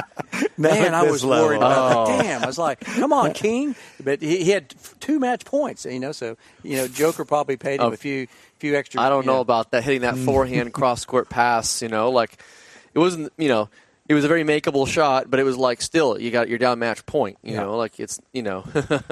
Novak has a match point, has a PhD in saving match points. That guy. yes. You know. So, according to this article, also too, the deal is reportedly in the final stages of negotiation covers the ATP World Masters 1000 Series, the World Tour 500 Series, and some other of the 250 Series events. Hmm. According to Sports Business Media, no other betting, streaming, or sports data company was invited to make an offer to the ATP Tour, who negotiate exclusively with IMG for these rights. So interesting. Wow. Uh, you know, like I said, I just happened to catch this. You know, coming across. Uh, uh, I was at lunch, I think, and sometimes at lunch I like to read Yeah. different articles, and I just caught this, and I was like, "Well, isn't that interesting?" You know, it- CB, thanks for digging that up. Uh, you're not going to get that in most podcasts. And Jason Marshall, Yes. we're not going to get that kind of insight. And I appreciate your having the guts Yeah. to come right out and tell us. Yeah. So, so let me let me ask you a question, just really, and you have to you have to say yes or no. But would it, would if someone might have come up to you at a tournament and said, "Hey, Jason, you know, would you take a you know a Yeah, thousand? I've, I've been well. I've been offered that at at prize money events. Never, never at an ATP or a challenger event. Um, but I was. I mean, in France, oh, they're notorious. Like for those French money tournaments, they sell matches all the time. All the time. All the time. those, yeah. Interesting. I mean, but they're not, they're just they're, it's just really for just. I mean, we're but we're talking like five hundred to thousand dollars here just to Not throw huge. a match. Yeah, we're not, not we're huge not money. talking like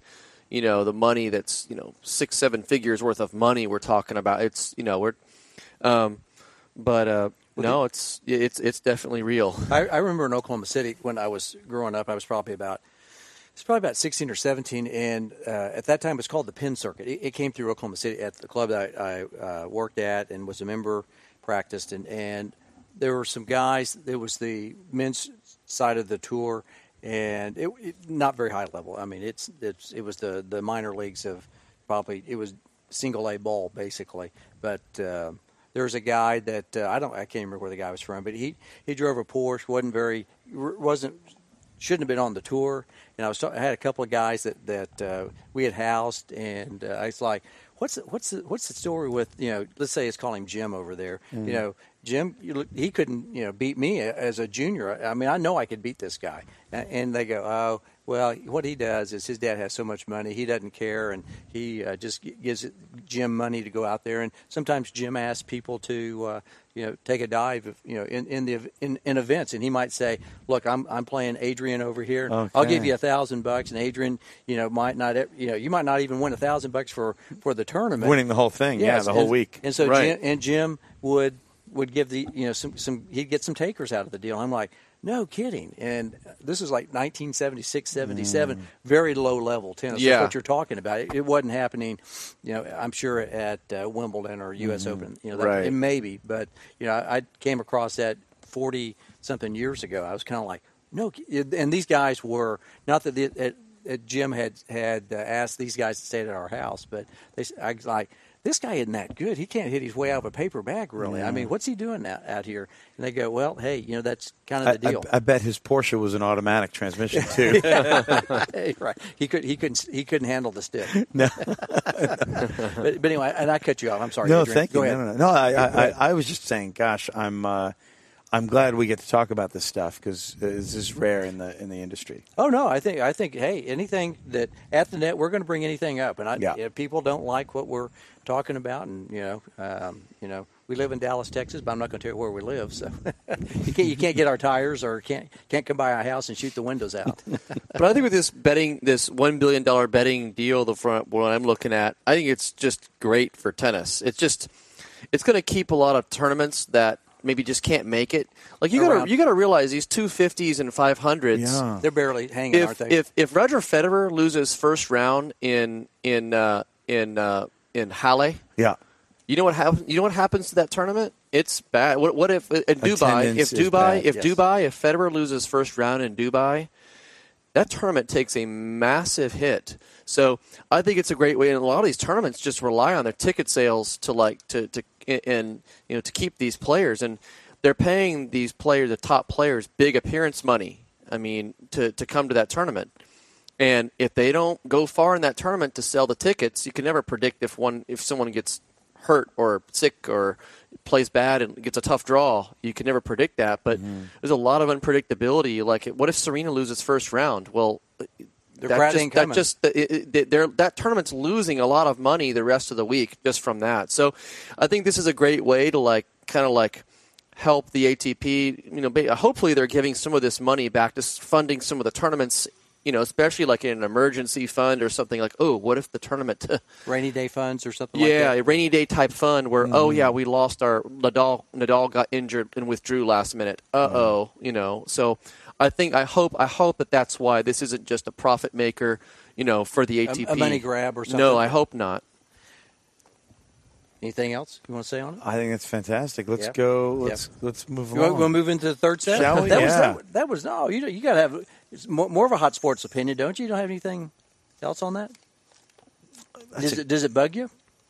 The betting, Yeah. I- the match fixing does bug me. And and if I were to add anything, I would say, you know, I know the tennis cognoscenti. I, I think a lot of people are hypercritical of the changes tennis, uh, uh, the, the the establishment has made in restructuring the lower levels of tennis. But is there a positive? And maybe Jason has some insight. Is there a positive to making it uh, a higher barrier of entry? And is that does that have anything to do maybe with with match fixing or preventing it?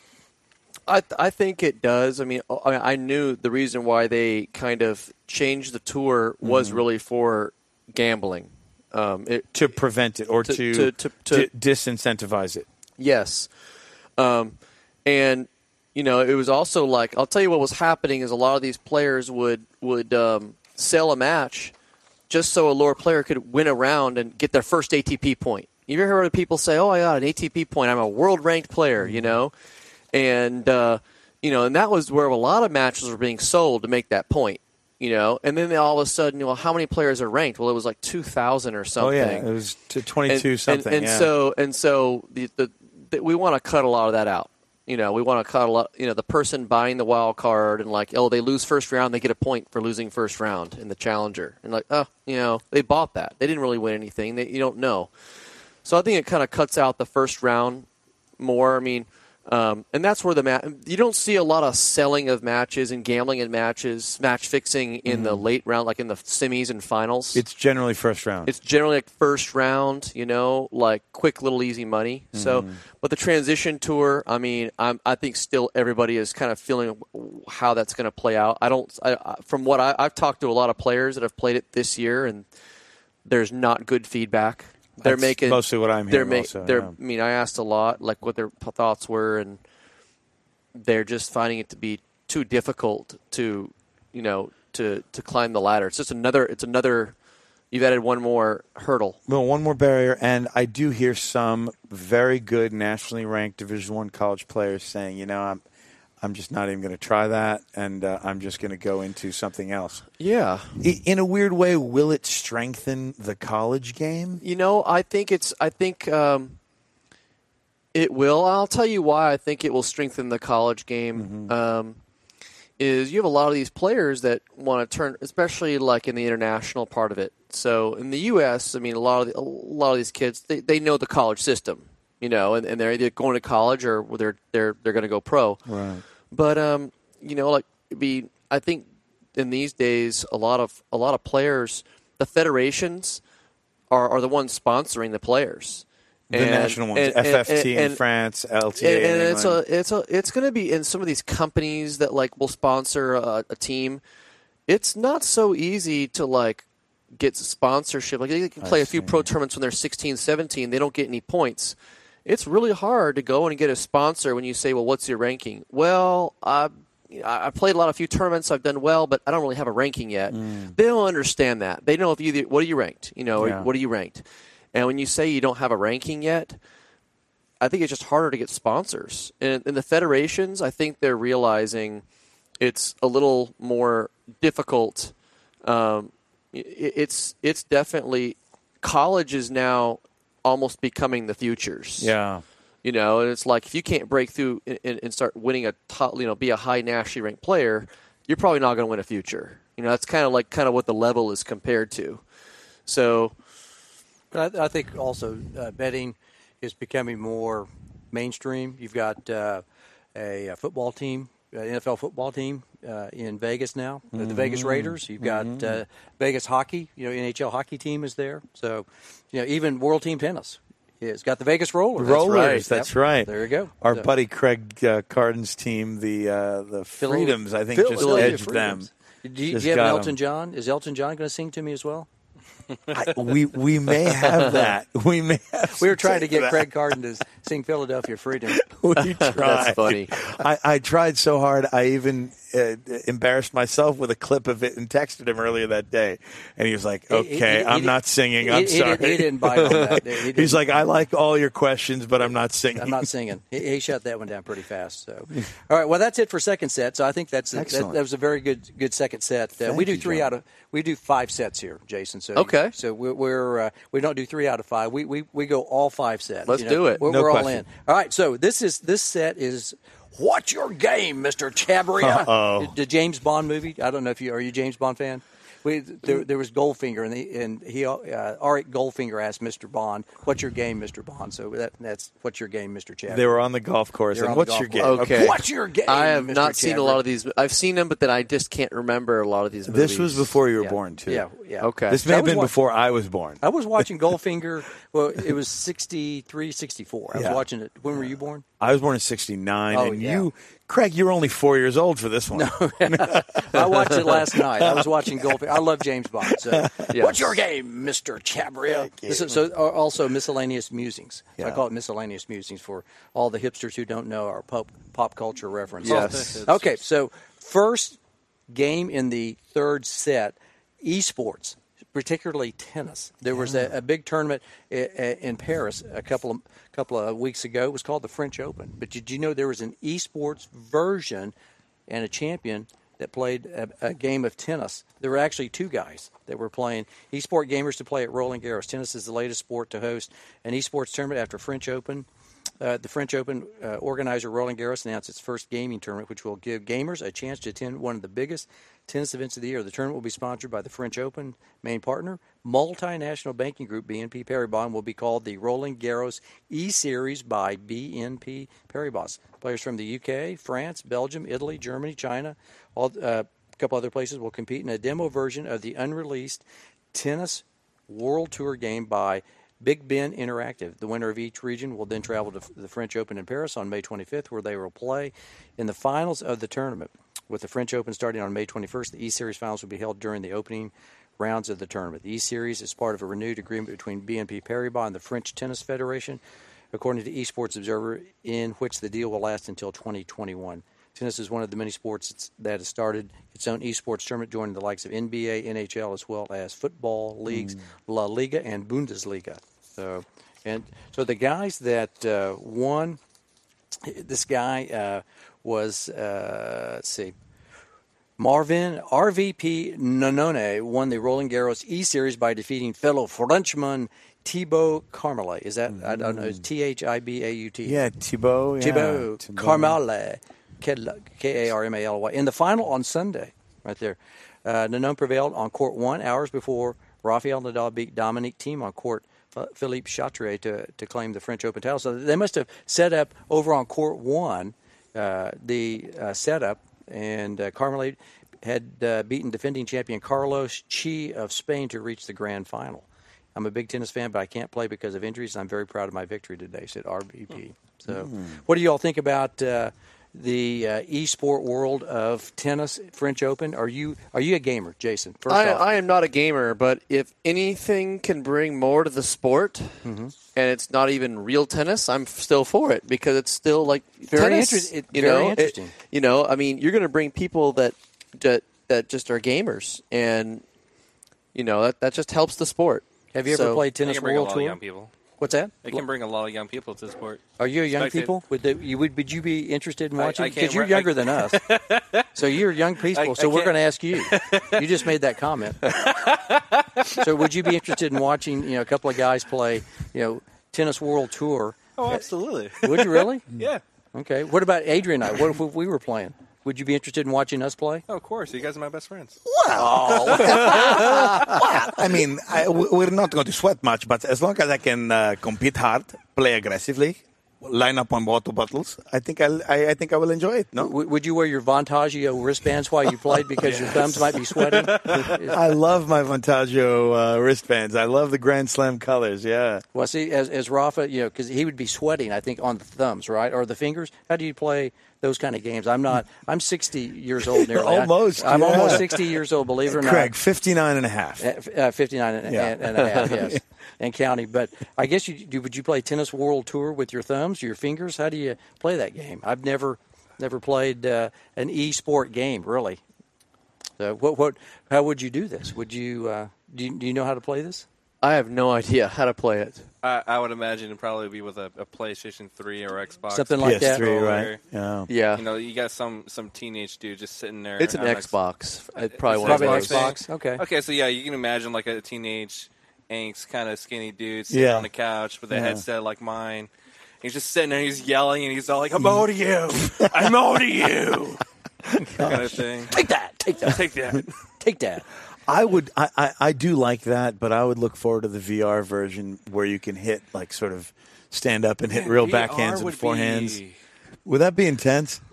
That'd be a, as more intense as when the Wii. When uh, are you guys familiar with with Nintendo Wii? Of course. Okay, when they rolled out uh, Wii Sports and they had tennis. I, I remember Okay. so Yes. many people got uh, was- that was t- lame. tennis elbows from that, and and I, I, I just wanted to call it an in, I wanted to call it an injury. It's Right.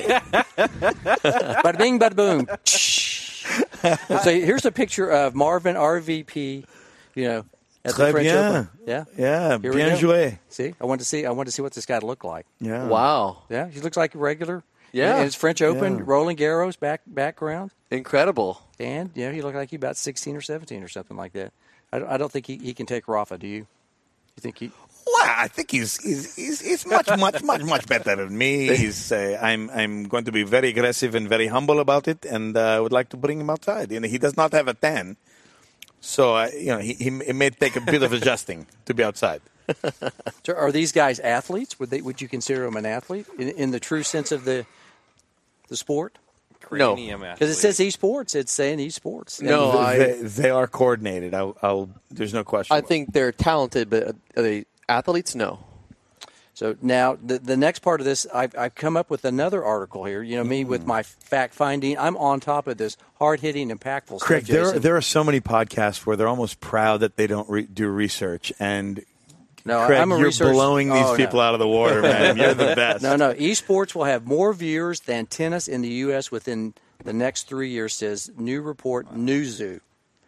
Wow. Esports, right there. It's in uh, one inch headlines right there. It's not Jimmy Johnson I'm four inch amazed. headlines, but it says as esports continue to grow, bolstered by the recent success of Overwatch League. Everybody heard Yeah. of Overwatch? Overwatch Overwatch, is huge. yeah. Really? What is it? really- Wow.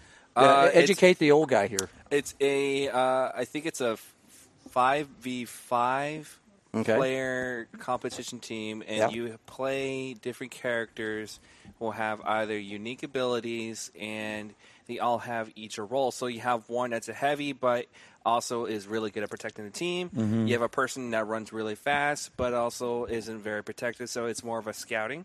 Uh, you have a person that heals people. So if you uh, go charging into a room and you're in a group full of people trying to take out the other team, then you have that one person healing the rest of the team. So it's a little bit more strategic.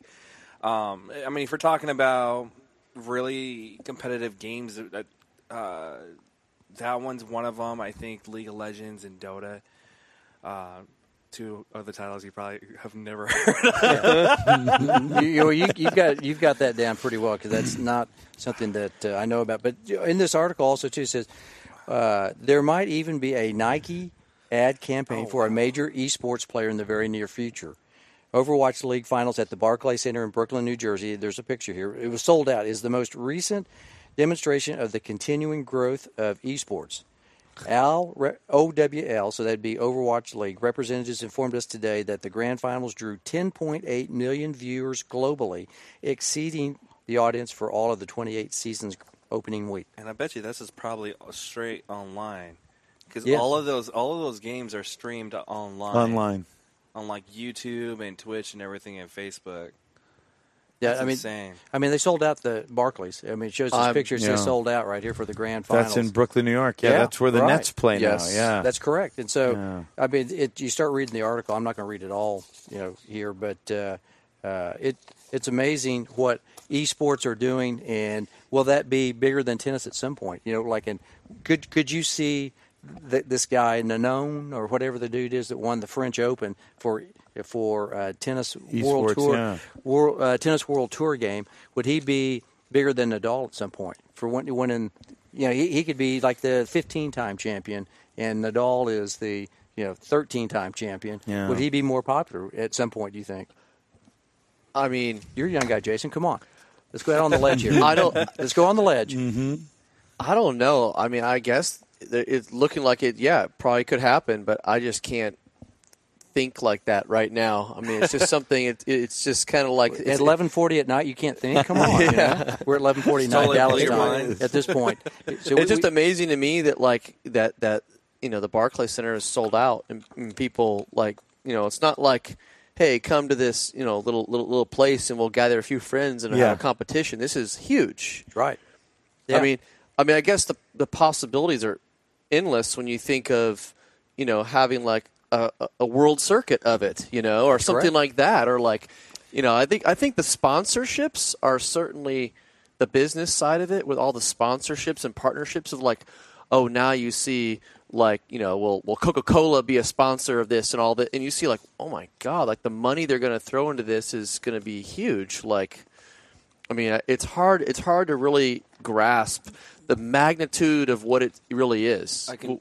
I can. I don't mean to cut you off. I can already tell. I can tell you right now that it's actually co- come into fruition.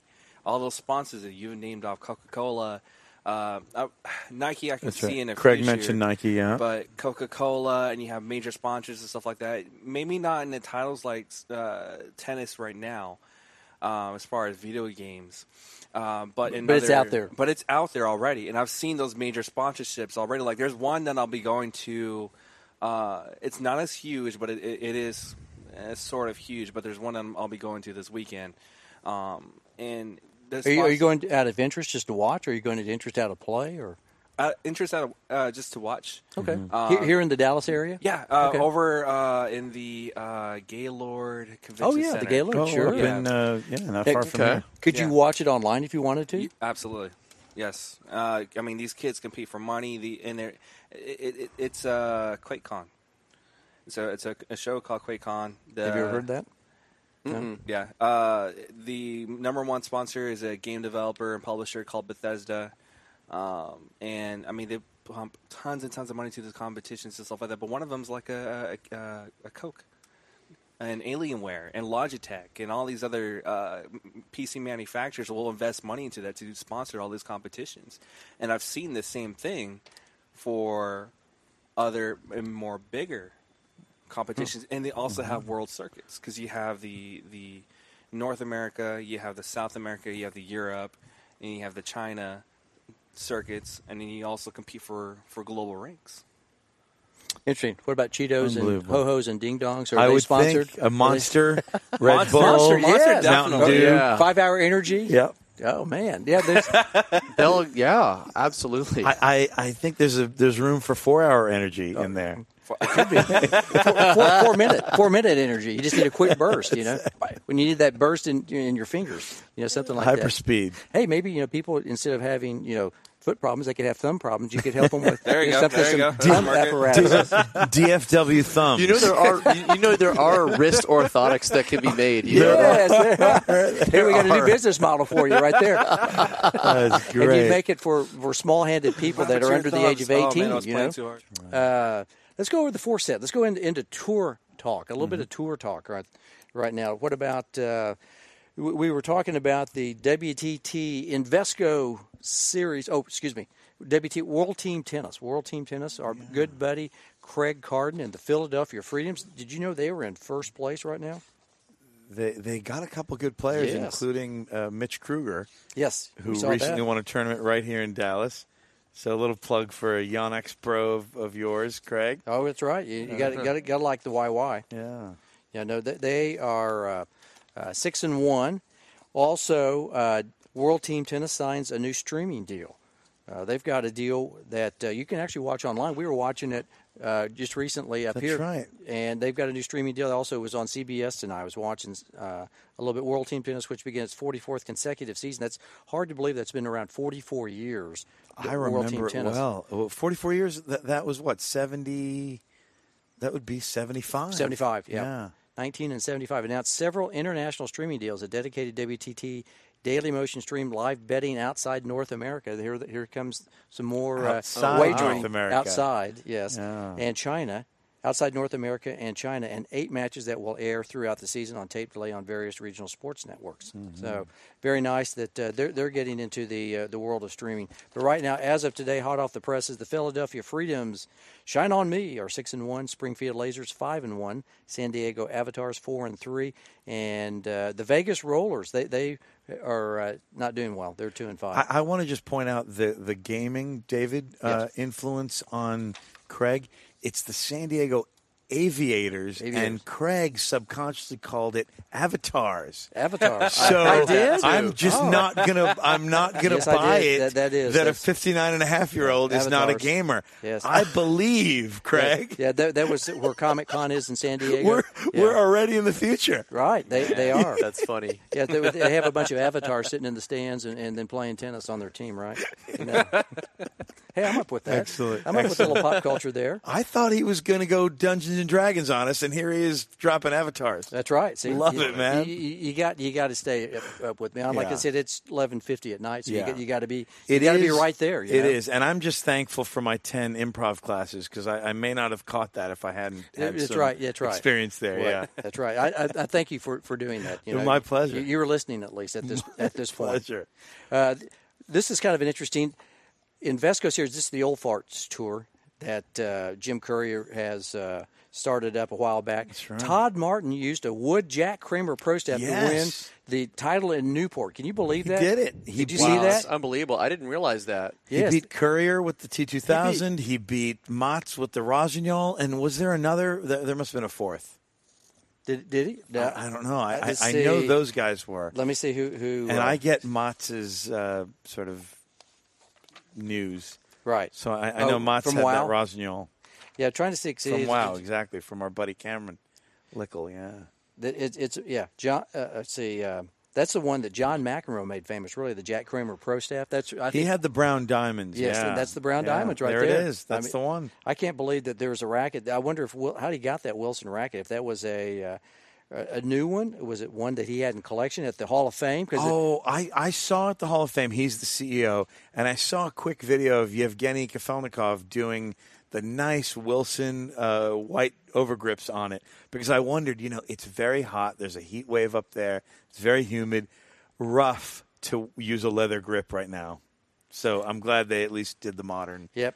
Modern shoes, modern grips. Yep. It, yeah. It says Wilander, the former number one, used a steel Yonex racket. Oh, he went with the Yonex. He That's right. got as a prize when he was a 12 year old and under. So this this was a retro, I guess, all. Uh, uh, yeah, let's see. Sundays he won a special retro racket version of the Invesco series, QQQ, held in conjunction with the ATP Hall of Fame. So all of them so were Nasdaq QQQ, and they called it wood and steel or something. Wood and steel. something like that. Yeah, Yeah. yeah, that's kind of funny. So everybody was using probably a, a frame of, of retro frames. Seventies, right? Yeah, that's that's Love pretty it. fun though. Yeah, for for the uh, the old farts to. I'm uh, happy they did it. yeah. and you know Martin probably still had a pretty darn good serve. He said he at liked the that age racket. of 48 or whatever. Oh, I'm he sure he could, he Yeah. could probably crank a few still bring deal. it, being six foot six. Yeah. So, what, what do you think about speaking of Hall of Fame? Uh, the Hall of Fame uh, people that they inducted this year. I, was- I was going to see what your all's thoughts were about. Uh, uh, for me, not what I call the greatest class out there, uh, but I think that they're very nice players. Li Na, uh, Yevgeny Kafelnikov, and Mary Pierce. Th- those three were inducted into the, the recent Hall of Fame, and nothing against them personally. I just I think that uh, when I think of uh, Hall of Fame, I'm, I'm just you know I'm a little more traditional. I go more old school. You got to win. You know that's reserved for the special people. And like you know, like I said, nothing. Per- Lena won. Didn't she win the Australian Open? Yes. yeah, several years ago. Yeah, I think she won two slams, like Yevgeny Kafelnikov. I believe she won. Was it two Australians or a French and Australian? We, I, It's something. But yeah, and but, like Kafelnikov won the French and the Australian. Mary Pierce won the French and the Australian. So, so if you're walking down the street and you're asking people, "Hey, would you know who Jimmy Connors is, or would you know through Yevgeny Felnikov?" I think most Americans would probably go, "Okay, Jimmy Jimbo, Connors." yeah. Right, Sure. Yevgeny, uh, okay, you know, nothing personal against Yevgeny. I'm just going to throw a hot sports opinion out there and say he was he was a fine player. He was a lot better than Craig Bell. But, but going back to the sports betting, I think most sports bettors would know Yevgeny Kafelnikov. You think? But bing, bada boom. Little little what that edgy is. there. Sorry, folks. Jason, what are your thoughts on the? Uh, we're going to get you out there. We're going to make you make a Um, statement. Yeah, I thought it was a weak class. I mean, I think that they're kind of all on the kind of par with each other. Yeah. Like, you know, they had Two slams. great careers, Yes. but like not not Super. not not careers that like yo you're gonna tell you're gonna remember them Yeah. for 30 years. Well, get used to it, folks, because I we're in the era of the big three, and there are going to be a lot of classes where There's nobody- They kind of have to induct one or two or three, and there are going to be some some Cilic, Honors? some Cilic, some uh, Del, Del Potro, Potro. people with just one Right. slams, yeah, slam, slam. Yeah. You know, I, I, see, I see Del Potro more than Kafelnikov. For me, because I, cause, you know, I, I remember watching Kafelnikov. Kafelnikov. It, it's 12 o'clock, you know. Yeah, it is. I'm sorry, my, my mouth is late. getting. Uh, Del Potro, I think, is a better player. I, I think, you know, in his era versus a Kafelnikov. I mean, like I said, I like Evgeny. I think he played some good tennis and Mary and Lena, but I'm just like, you know, it's kind of like a yawner for me at this point. I'm just kind of like, I, you I, I want to yeah, just say yeah. something positive about Kafelnikov. Also, a double slam and an Olympic gold. Del Potro, no. And I want to say one really positive about Mary Pierce. She has hit a tweener in a live match, and it was a winner. So I'm, Right. I'm, I'm Wow. smiling Well, and- and about she- Mary and Pierce. she was a Allez, protege. Marie.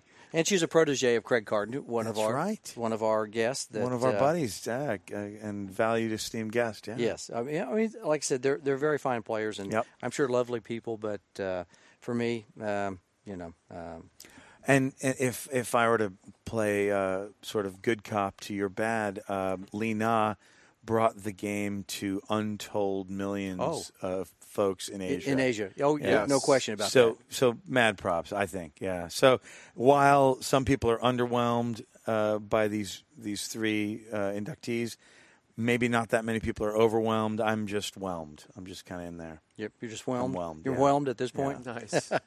What uh, anything about uh, the tours right now? U.S. Open Series, that kind of stuff. We've got uh, the race for what a million dollars, or- or gosh, if, if the ATP Tour is getting a hundred million dollars, you think that they could uh, throw a few more dollars into the uh, AT, the uh, U.S. Open Series, wouldn't you? And by that logic, the USTA makes some money too. I'm sure they have some coffers they could they could kick in. No, Yeah. they, they don't make enough money, do they? I, I don't think they, 200, 250 million for a two week little tournament.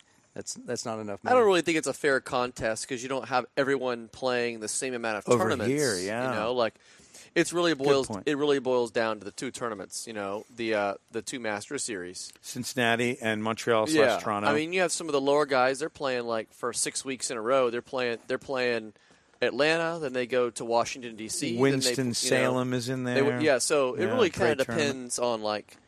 It's really kind of saying, you know, how far are you going at the at the at the two big ones. Also, the points are different. Also, how hard are you working before?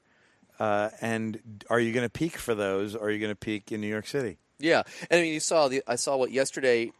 Federer pulled out of Montreal. Oh, he did? on the first week of August. Yep. So it's like, oh well, you know, he's not even going to play. His next tournament won't even be till Cincinnati. Yep, He's- Cincy. So, so you kind of think, well, he's definitely not going to probably win and let- win the U.S. Open Series um, title because he's only going to play one tournament leading up to the U.S. Open. So you think? Do you think well, he needs the million? uh, probably, doesn't- probably doesn't need that million bucks, does he? Yeah, I'm sure he's not worried about that. But uh, but uh, anything else about uh, the U.S. Open Series that uh, got your caught your fancy? I enjoy it. I'm. Uh, I, I, I kind of actually weirdly like this time of year because we just had a tournament after Wimbledon on grass in Newport. We had Umag in Croatia. We had, I think, Bostad. Up in Sweden, also on clay. So it's it's pretty weird that that uh, you've got grass and clay in the same week. Right. That's yeah, that's what. it's a yeah. unique thing right now. Yeah, as we were watching Tennis Channel today, and they, they were playing a clay court tournament over in Hamburg in, in Uh, like- Germany, yeah. Yeah. And I'm like, why are they playing on clay? Yeah. You know, I mean, I thought we were going to be on hard courts. You know, What's- Yeah. but I guess the Europeans love love clay, and so that's just a difference. and South Bundesliga Americans. is going on right now That's in right. Europe. oh, Germany. Bundesliga, you're, you're right. So, yeah, like, money. They Did you ever do that? Did you ever play the Bundes? I played the Winter League one time when when it wasn't that. It, it, it's only really played in the North, and there's not that many teams. But I never played the actual um, Summer League in Germany.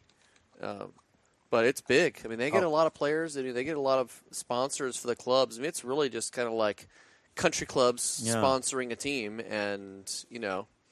But it's it's going on right now in Germany for about three or four weeks. It's a is a big season there. One of my assistants back in about 30 years ago, they gave him twenty thousand dollars to come over and play two matches. I'm like, what? I go, That's a hey, lot. I go, Christian, if you find a deal like that, this is 1989. I kid you not. And he, he was he was an Australian guy from Brisbane and good player, real good player. Played for Oklahoma State. He came and worked for me down in San Antonio. And I remember he got a phone call. He goes, "Hey, can I go?" And I go, "Well, yeah." I go, "But I get my I get my you, cut." You got, you got to have that cut. but, but he said that when he got there, the, uh, the president of the club driver came and picked him up in like this big, nice limo, and they took him to like this big mansion and just kind of wined and dined him. They were just trying to move up from like level three to level Up two to or two, something. yeah. And I think they can only have two foreigners, you know, kind of like college tennis. It's one foreigner Or now. one foreigner now, yeah, Yes. And so he was designated as the guy, and and uh, to come in for twenty grand. I was like, for two weeks. Actually, it's like, one non-EU player I now. see. They changed the rules over the years. Okay. For Bundesliga.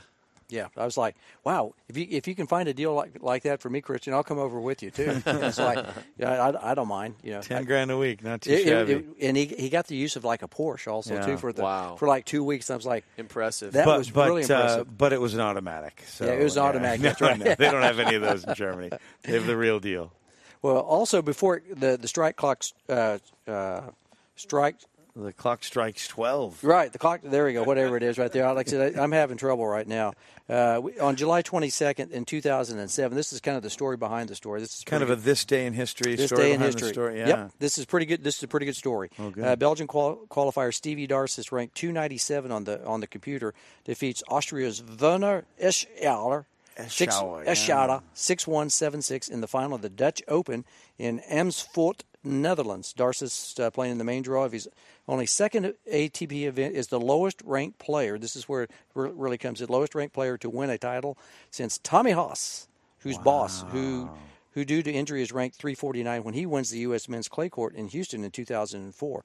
1998, Lleyton Hewitt is ranked 550 when he wins the title in Adelaide, Australia. So this day in history, Stevie Darcis uh, wins uh, is- uh, a tournament as the lowest ranked player to win a title since Tommy Haas. That's an interesting record. and. I've played both of those guys. I've- I've played, really? I've played yeah. Steve Darcis and I've played And Werner, Werner Eschauer. Eschauer, yeah. Yeah, I played Eschauer in doubles in Budapest, Hungary, a long, long time ago, and he was really good. He killed me, and I'll just never forget. It was one of those beat down type matches. Like an uh, where- 0 and 0 match. Did, Well, almost that. You did know, you go back to the hotel? And He actually kinda- played against, you know, Oliver Marach. He's Yeah, a doubles Marach, player. yeah. Marach. He played Yes. with Marach, two Austrian players. And Yeah. Marach's like top, I mean, top, you know, 20 in the world, 30 in the world. But they played together, and they were like kids. at the- They were like probably 19, 18, 19, 20 Young. years old. Yeah, yeah. Um, you mentioned Steve Darcis. He's a, a Belgian guy, and he was one of those um, shorter or medium-sized guy, one-hander, with a win over Rafa Nadal at Wimbledon. That's right. It's a I- I- very rare thing. rare air to do that. Yeah. Yeah. Yeah. He had a great backhand slice. Yes, he had that modern slice. and- Yes. and, he could do the inside one and the outside one. He was, it's an impressive player. Very good. Yeah, Yeah, and he wasn't. He was he Mike Russell size five six five seven. I think uh, that's more Rochus, uh, Christophe, Roca- or yeah, that's right. Rochus. Right. This guy was maybe more David Goffin size, Okay. maybe 5'10", 5'11", Yeah, Okay, yeah. I'm guessing. I, I mean, a lot of times he's listed at five eleven, but then you stand next to him, you're like, okay, so you're five nine. Okay, Well, if you put some lifts in your shoes Yeah, from that's DFW feet, you might be six foot. We might. might has anyone can- ever asked you to do help, that? We can help out with that. That's- Has anyone ever asked you to, to build some shoes up for them? yes, but not for those reasons. not for these. Re- oh, It's too funny. All right, well, moving on. Let's go to the fifth set. the fifth This set. is get off my lawn. oh, lawn. I love how Craig says it. Get off my lawn. So He uh, suddenly goes from 59 and a half to 70 when he says that. yes, I'm Excellent. it's like that face app where you age yourself and you give the Russians all your information. Yeah. It's just like that, only only safer. I'm sure you've all seen the picture that's going around that shows Rafa and Novak and, and the King, Oh, uh, it. 2059 finalist or something Of like course. that. That's it's pretty funny, pretty pretty funny stuff, and probably true to some degree. You know, Yeah. that, you know, nobody's really trying to um, take the mantle. But uh, all right, what's off? What's on? Get off my lawn, Mister Chabria. What are you thinking? What are we doing here? Well, people switch who who they cheer for. You know, you you were talking about that. Uh, one of my pet peeves is when an article starts off with a study showed that, and it's just absolute nonsense. But this one was interesting, wasn't it? We we both read an article and it talked about how um, uh, a study sh- is showing that a lot more people are now switching allegiances, and the picture was an adorable couple. I'm guessing uh, Jason's age, maybe a bit younger, mid 30s, and they had a Seattle jersey, uh, Seahawks that is, and a Denver Broncos jersey, and it said something like it started saying maybe um, Manning was the Denver part, and then Wilson was the Seattle part, and it looked like it said Manson, which I thought was hilarious. And then that's maybe that's the woman, and the other one was something like Wilning. So basically, the idea was people don't stick with the team that they were really huge on as a kid as much anymore. Is that because, you know, Cliff Sheats was here recently. He's a renowned fitness and nutrition author and a TV personality and radio personality. Um, I won't get into his bestsellers and some of the great advice he had for our listeners, but he talked a little bit. And It was only brief, but I'll never forget the comment. He talked about his accent, his distinct Alabaman accent from Decatur, Alabama, and he said, "Ah, because of TV and broadcasting, nobody's got accents anymore." I thought he's correct. You know, I'm actually in broadcasting school, and It's pretty they're, bland. They're kind of legislating local vernacular and accents out in a, in a, in a big way. They want that midwestern kind of Yeah. monotone, straight. They want uh, they call it Midland American accent, and you know maybe 50 years, 50 years ago they called it the transatlantic accent, and it was sort of it was British, but it was Boston, but it was New York, and nobody pronounced the letter R. It was totally non-rhotic, and it was it was kind of interesting. But they they wanted that, and obviously the fashion now is more the clean American English. What does this have to do with fandom? I think this article, even though it was studies show, and I don't believe a damn word of it, and I think somebody was just making Fake stuff news. up. Fake Yeah, news. Fake news. Just- it was there. Sorry, I, It was there. Yeah, it was, that was a heavy peach, and Craig picked it. That's right. It was, good one, big. It was right there. So, um, uh, sort of Cliff's point about accents is how I see it with. Uh, you know, I want to tell those people to get off my lawn. That was the that was the the gist of the article. Basically, that I, I, I believe the writer of the article actually says "f these people," meaning like, don't you want to stick with the Denver or the Philly or the Boston or the Seattle that you that you grew up with? You know, and then it made me think yes, I want those people to get off my lawn, but what is that? How does that relate to us as tennis guys? Because you know, is there allegiance? You know, is there? I, I certainly back in the day it was, you know, oh he's a McEnroe guy, or my dad's a bit of a Connors guy, or you know that that guy's a Lendl guy, and there was only two or three of him in the, you know, in the area. You know, what do you think of that, Jason?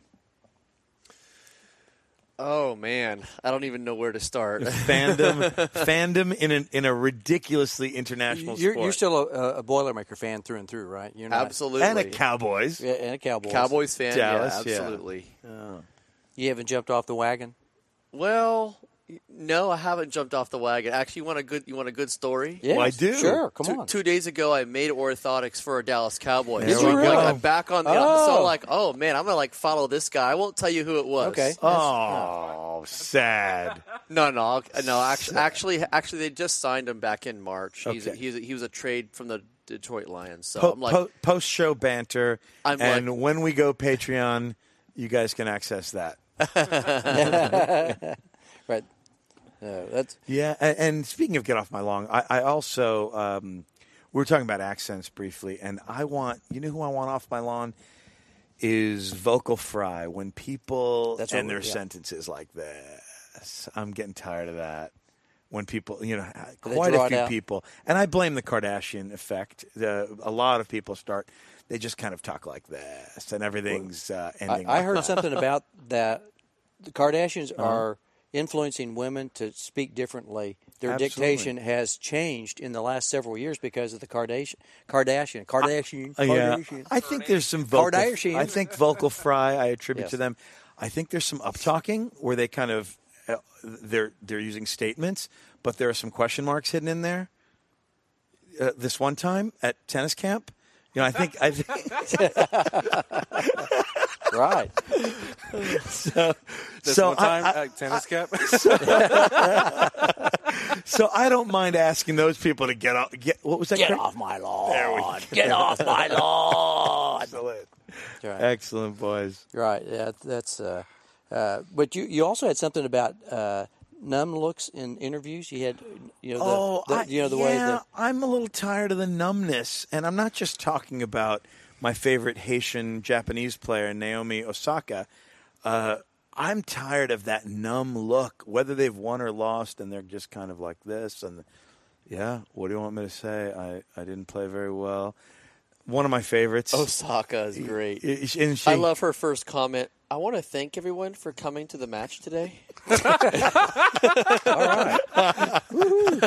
Man, we're going someplace. tremendous. That's very good, riveting, Jason. riveting interview. Um, She's- I want to thank everybody for coming and supporting me today. Yeah. And she, by the way, she uptalks too. She, yeah, I, I want her to talk about this one time. At tennis, ca- yeah, I, I can see her. I can see her with that one too. So let me ask you a question. That brings up a, a really Yeah. interesting point. Did the ATP tour get you guys in a room because we were on the tour and go, okay, guys, now you need to thank the sponsors, you need to thank the the players. Yeah. Did, they, did you? Did they coach you how to to, to do a post match interview? No, that's done with a, the ATP has a what's called an ATP University, and they do it probably once a year, and they do it in Miami, and they basically take a lot of the young, um, young players up and coming. The people at tennis camp. Yeah, all the all the ones that are kind of broken in the top 200 in the world that are like look like they'll be high up, and Decent, they yeah. they train and they train them how to talk to the media, how to like what to do, what not to do. So, but really, it's just kind of you know they have to learn from their agents and stuff, Mm-hmm. like what to say, what don't say. Let me handle this, you don't handle that. So I think it's really kind of like a lot of the agents kind of guiding them. Interesting. Yeah, because I'm sure some agents want their charges to be or their clients to be interesting, and it seems like quite a few of them go with the very boring. Uh, yeah, I mean, I'm just out there controlling the controllables, and you know, like Three- it's the same bloody thing all the time. three phases of the game, like It Jason is. Garrett. like Jason Garrett. God, if I hear that one more time, the three phases Same, of the game, same. Geez, that guy just Oh. drives me nuts. You know, it's like he's Red. a robot. Love No, Red, but come you on. could tell Get he off is- my lawn, he is- Jason. Yes.